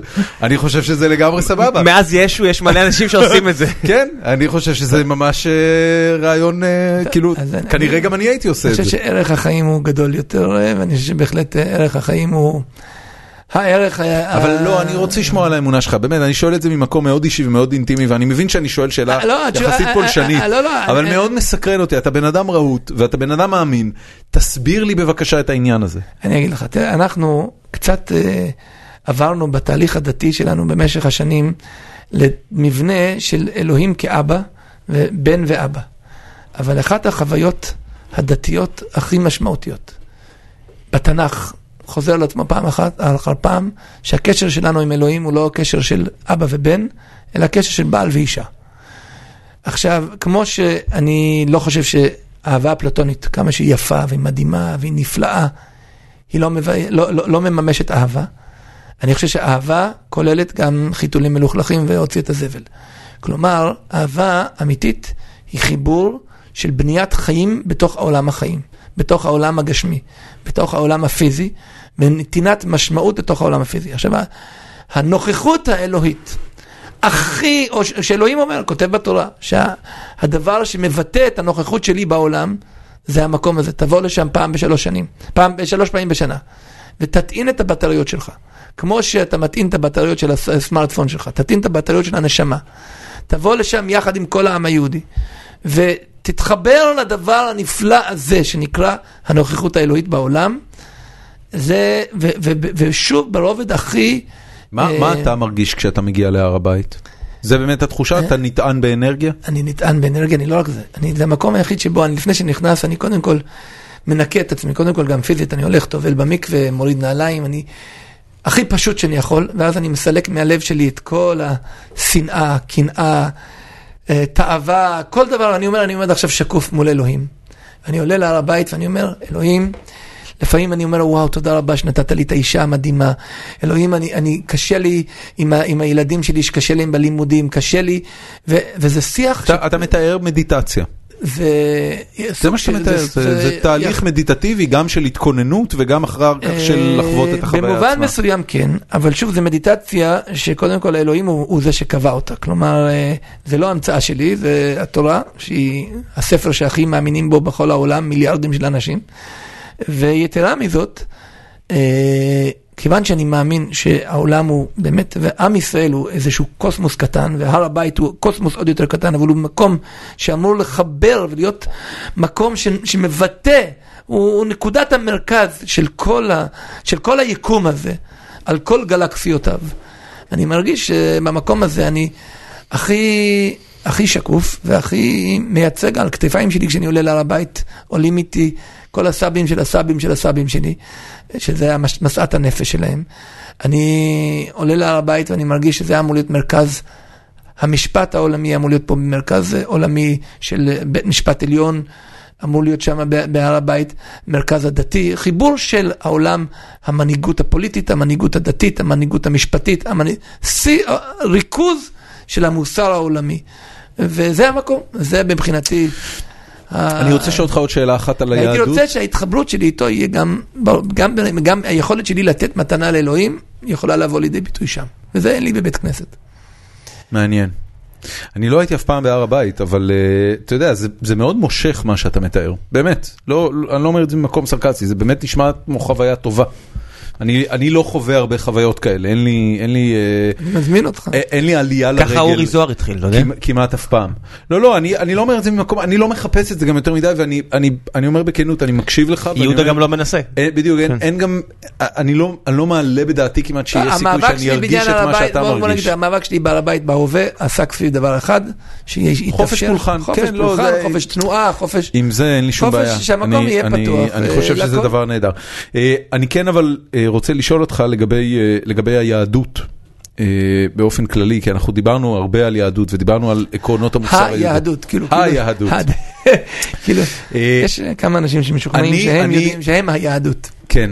אני, אני גדלתי כמובן בארץ וקיבלתי את החינוך הממלכתי וגם טיפ טיפה דתי מה, מהמשפחה ואני זוכר את התחושה בתור ילד שכשאתה לומד תורה ואתה מבין שזאת הפעם הראשונה שבה דיברו על יום שבתון והפעם הראשונה שבה דיברו על, אה, על עקרונות מוסריים כמו אה, להיות טוב לגר ולאלמנה וכל מיני דברים שמפורטים בספר שמות ואחרי זה בספר דברים. וזה עקרונות נורא יפים, זאת אומרת, זה, זה, אה, כל הבסיס להומניזם וסוציאליזם יושב שם. אה, אבל היהדות, כמו שאנחנו מכירים אותה, לפחות בחמישים שנים האחרונות, הייתה מאוד לא אה, מתקדמת ומאוד לא סגרה את הפער מול האופן שבו העולם התקדם בערכים ההומניים והסוציאליסטיים שלו. בקבלה של השונה, בקבלה של הומואים, בשוויון זכויות של נשים. היהדות... אה, בתחושה האישית שלי ובוודאי באפליקציה של יהדות במדינת ישראל, ביישום של יהדות במדינת ישראל, היהדות מפגרת אחרי הערכים האלה. ואיך אתה מרגיש לגבי זה? זאת אומרת, איך, איך אתה סוגר את הפער עם עצמך? טוב, אה, שאלה בהחלט מאתגרת. אני לא יודע מה זה היהדות. העם היהודי, אה, היהדות האורתודוקסית, שאתה חלק ממנה ואתה רב מוסמך בה, יש נכון? הרבה- יש הרבה זרמים גם ביהדות.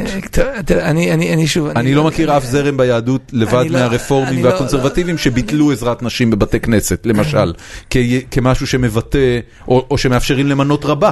אבל שוב, אה, מי אמר שכפייה, למשל, על זה לכפות על נשים להתערב עם גברים, זה, זה, זה, זאת לא כפייה. כלומר, עזוב לכפות אנשים, לא, לא, לאפשר לנשים ללמוד ולהיות מוסמכות אז יפה, לרבנות. אז א', אני חושב שבהחלט אה, היהדות האורתודוקסית בשנים האחרונות אה, ראינו התקדמות אה, דרמטית אה, בתחום הזה, גם בתחום של התפתחות של נשים, וגם ב, אני מס, מסכים שזה, שהיהדות האורתודוקסית אה, קלטה את זה אה, מאוחר יותר מחלק נכבד מהעולם.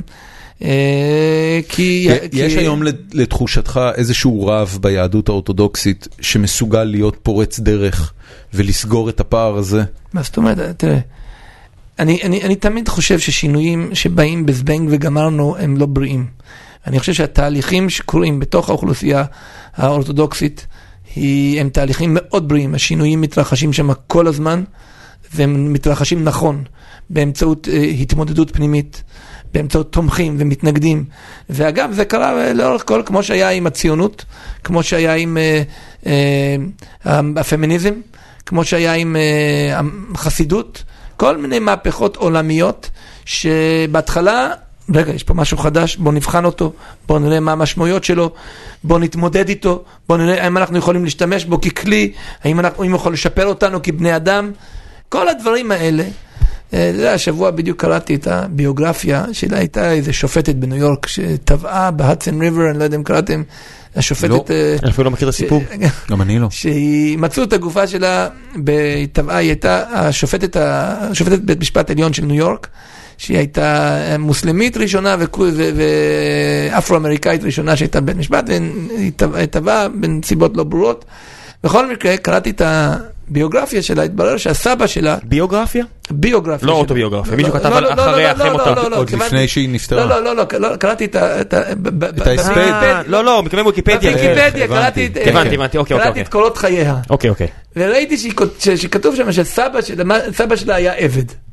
כלומר, הגענו למצב שהסבא שלה היה עבד, אני, לא, אני יכול לנחש שסבתא שלה הייתה השפחה של העבד אולי, והיא הלכה, הפכה להיות אישה מוסלמית, אפרו-אמריקאית, שופטת בית משפט עליון בניו יורק. אז עברנו משהו במאה השנה האחרונים. כן, אבל יהודים לא הובילו את זה. אז אני מסכים שהאוכלוסייה האורתודוקסית היהודית אה, קלטה את זה בדרך מסננות, עוברים יותר, אני חושב שתהליכים עוברים יותר בצורה בריאה.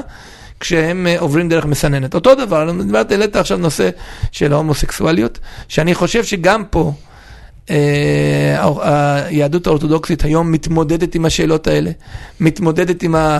אה, אה, עד כמה, מה, מה, מה, במה זה, זה, זה, זה חיובי להיפתח לדבר הזה ובמה זה פוגע באיזה, באיזה שהם ערכים. יש היום דיון פנימי מאוד נוקב, מאוד אמיץ.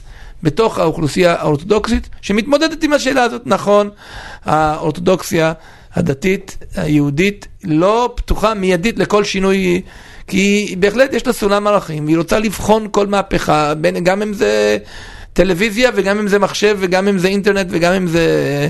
אה, פודקאסט, איך אמרתם קוראים לזה? פודקאסט. כן, פודקאסט, הנה הנה. אתה זוכר. אז uh, הדברים האלה, uh, רוצים ללמוד אותם, רוצים להבין מה המשמעויות שלהם, מה ההשלכות רוחב של הדבר הזה, ואני שמח שהאוכלוסיה, ש- שבציבור היהודי הדתי uh, פתוחים ל... ל- לבחון דברים ולא מוכנים לקבל כל דבר כאילו שהוא דבר uh, נפלא ונהדר, לא כל שינוי הוא דבר נפלא ונהדר, אני יכול לומר באופן הכי מובהק.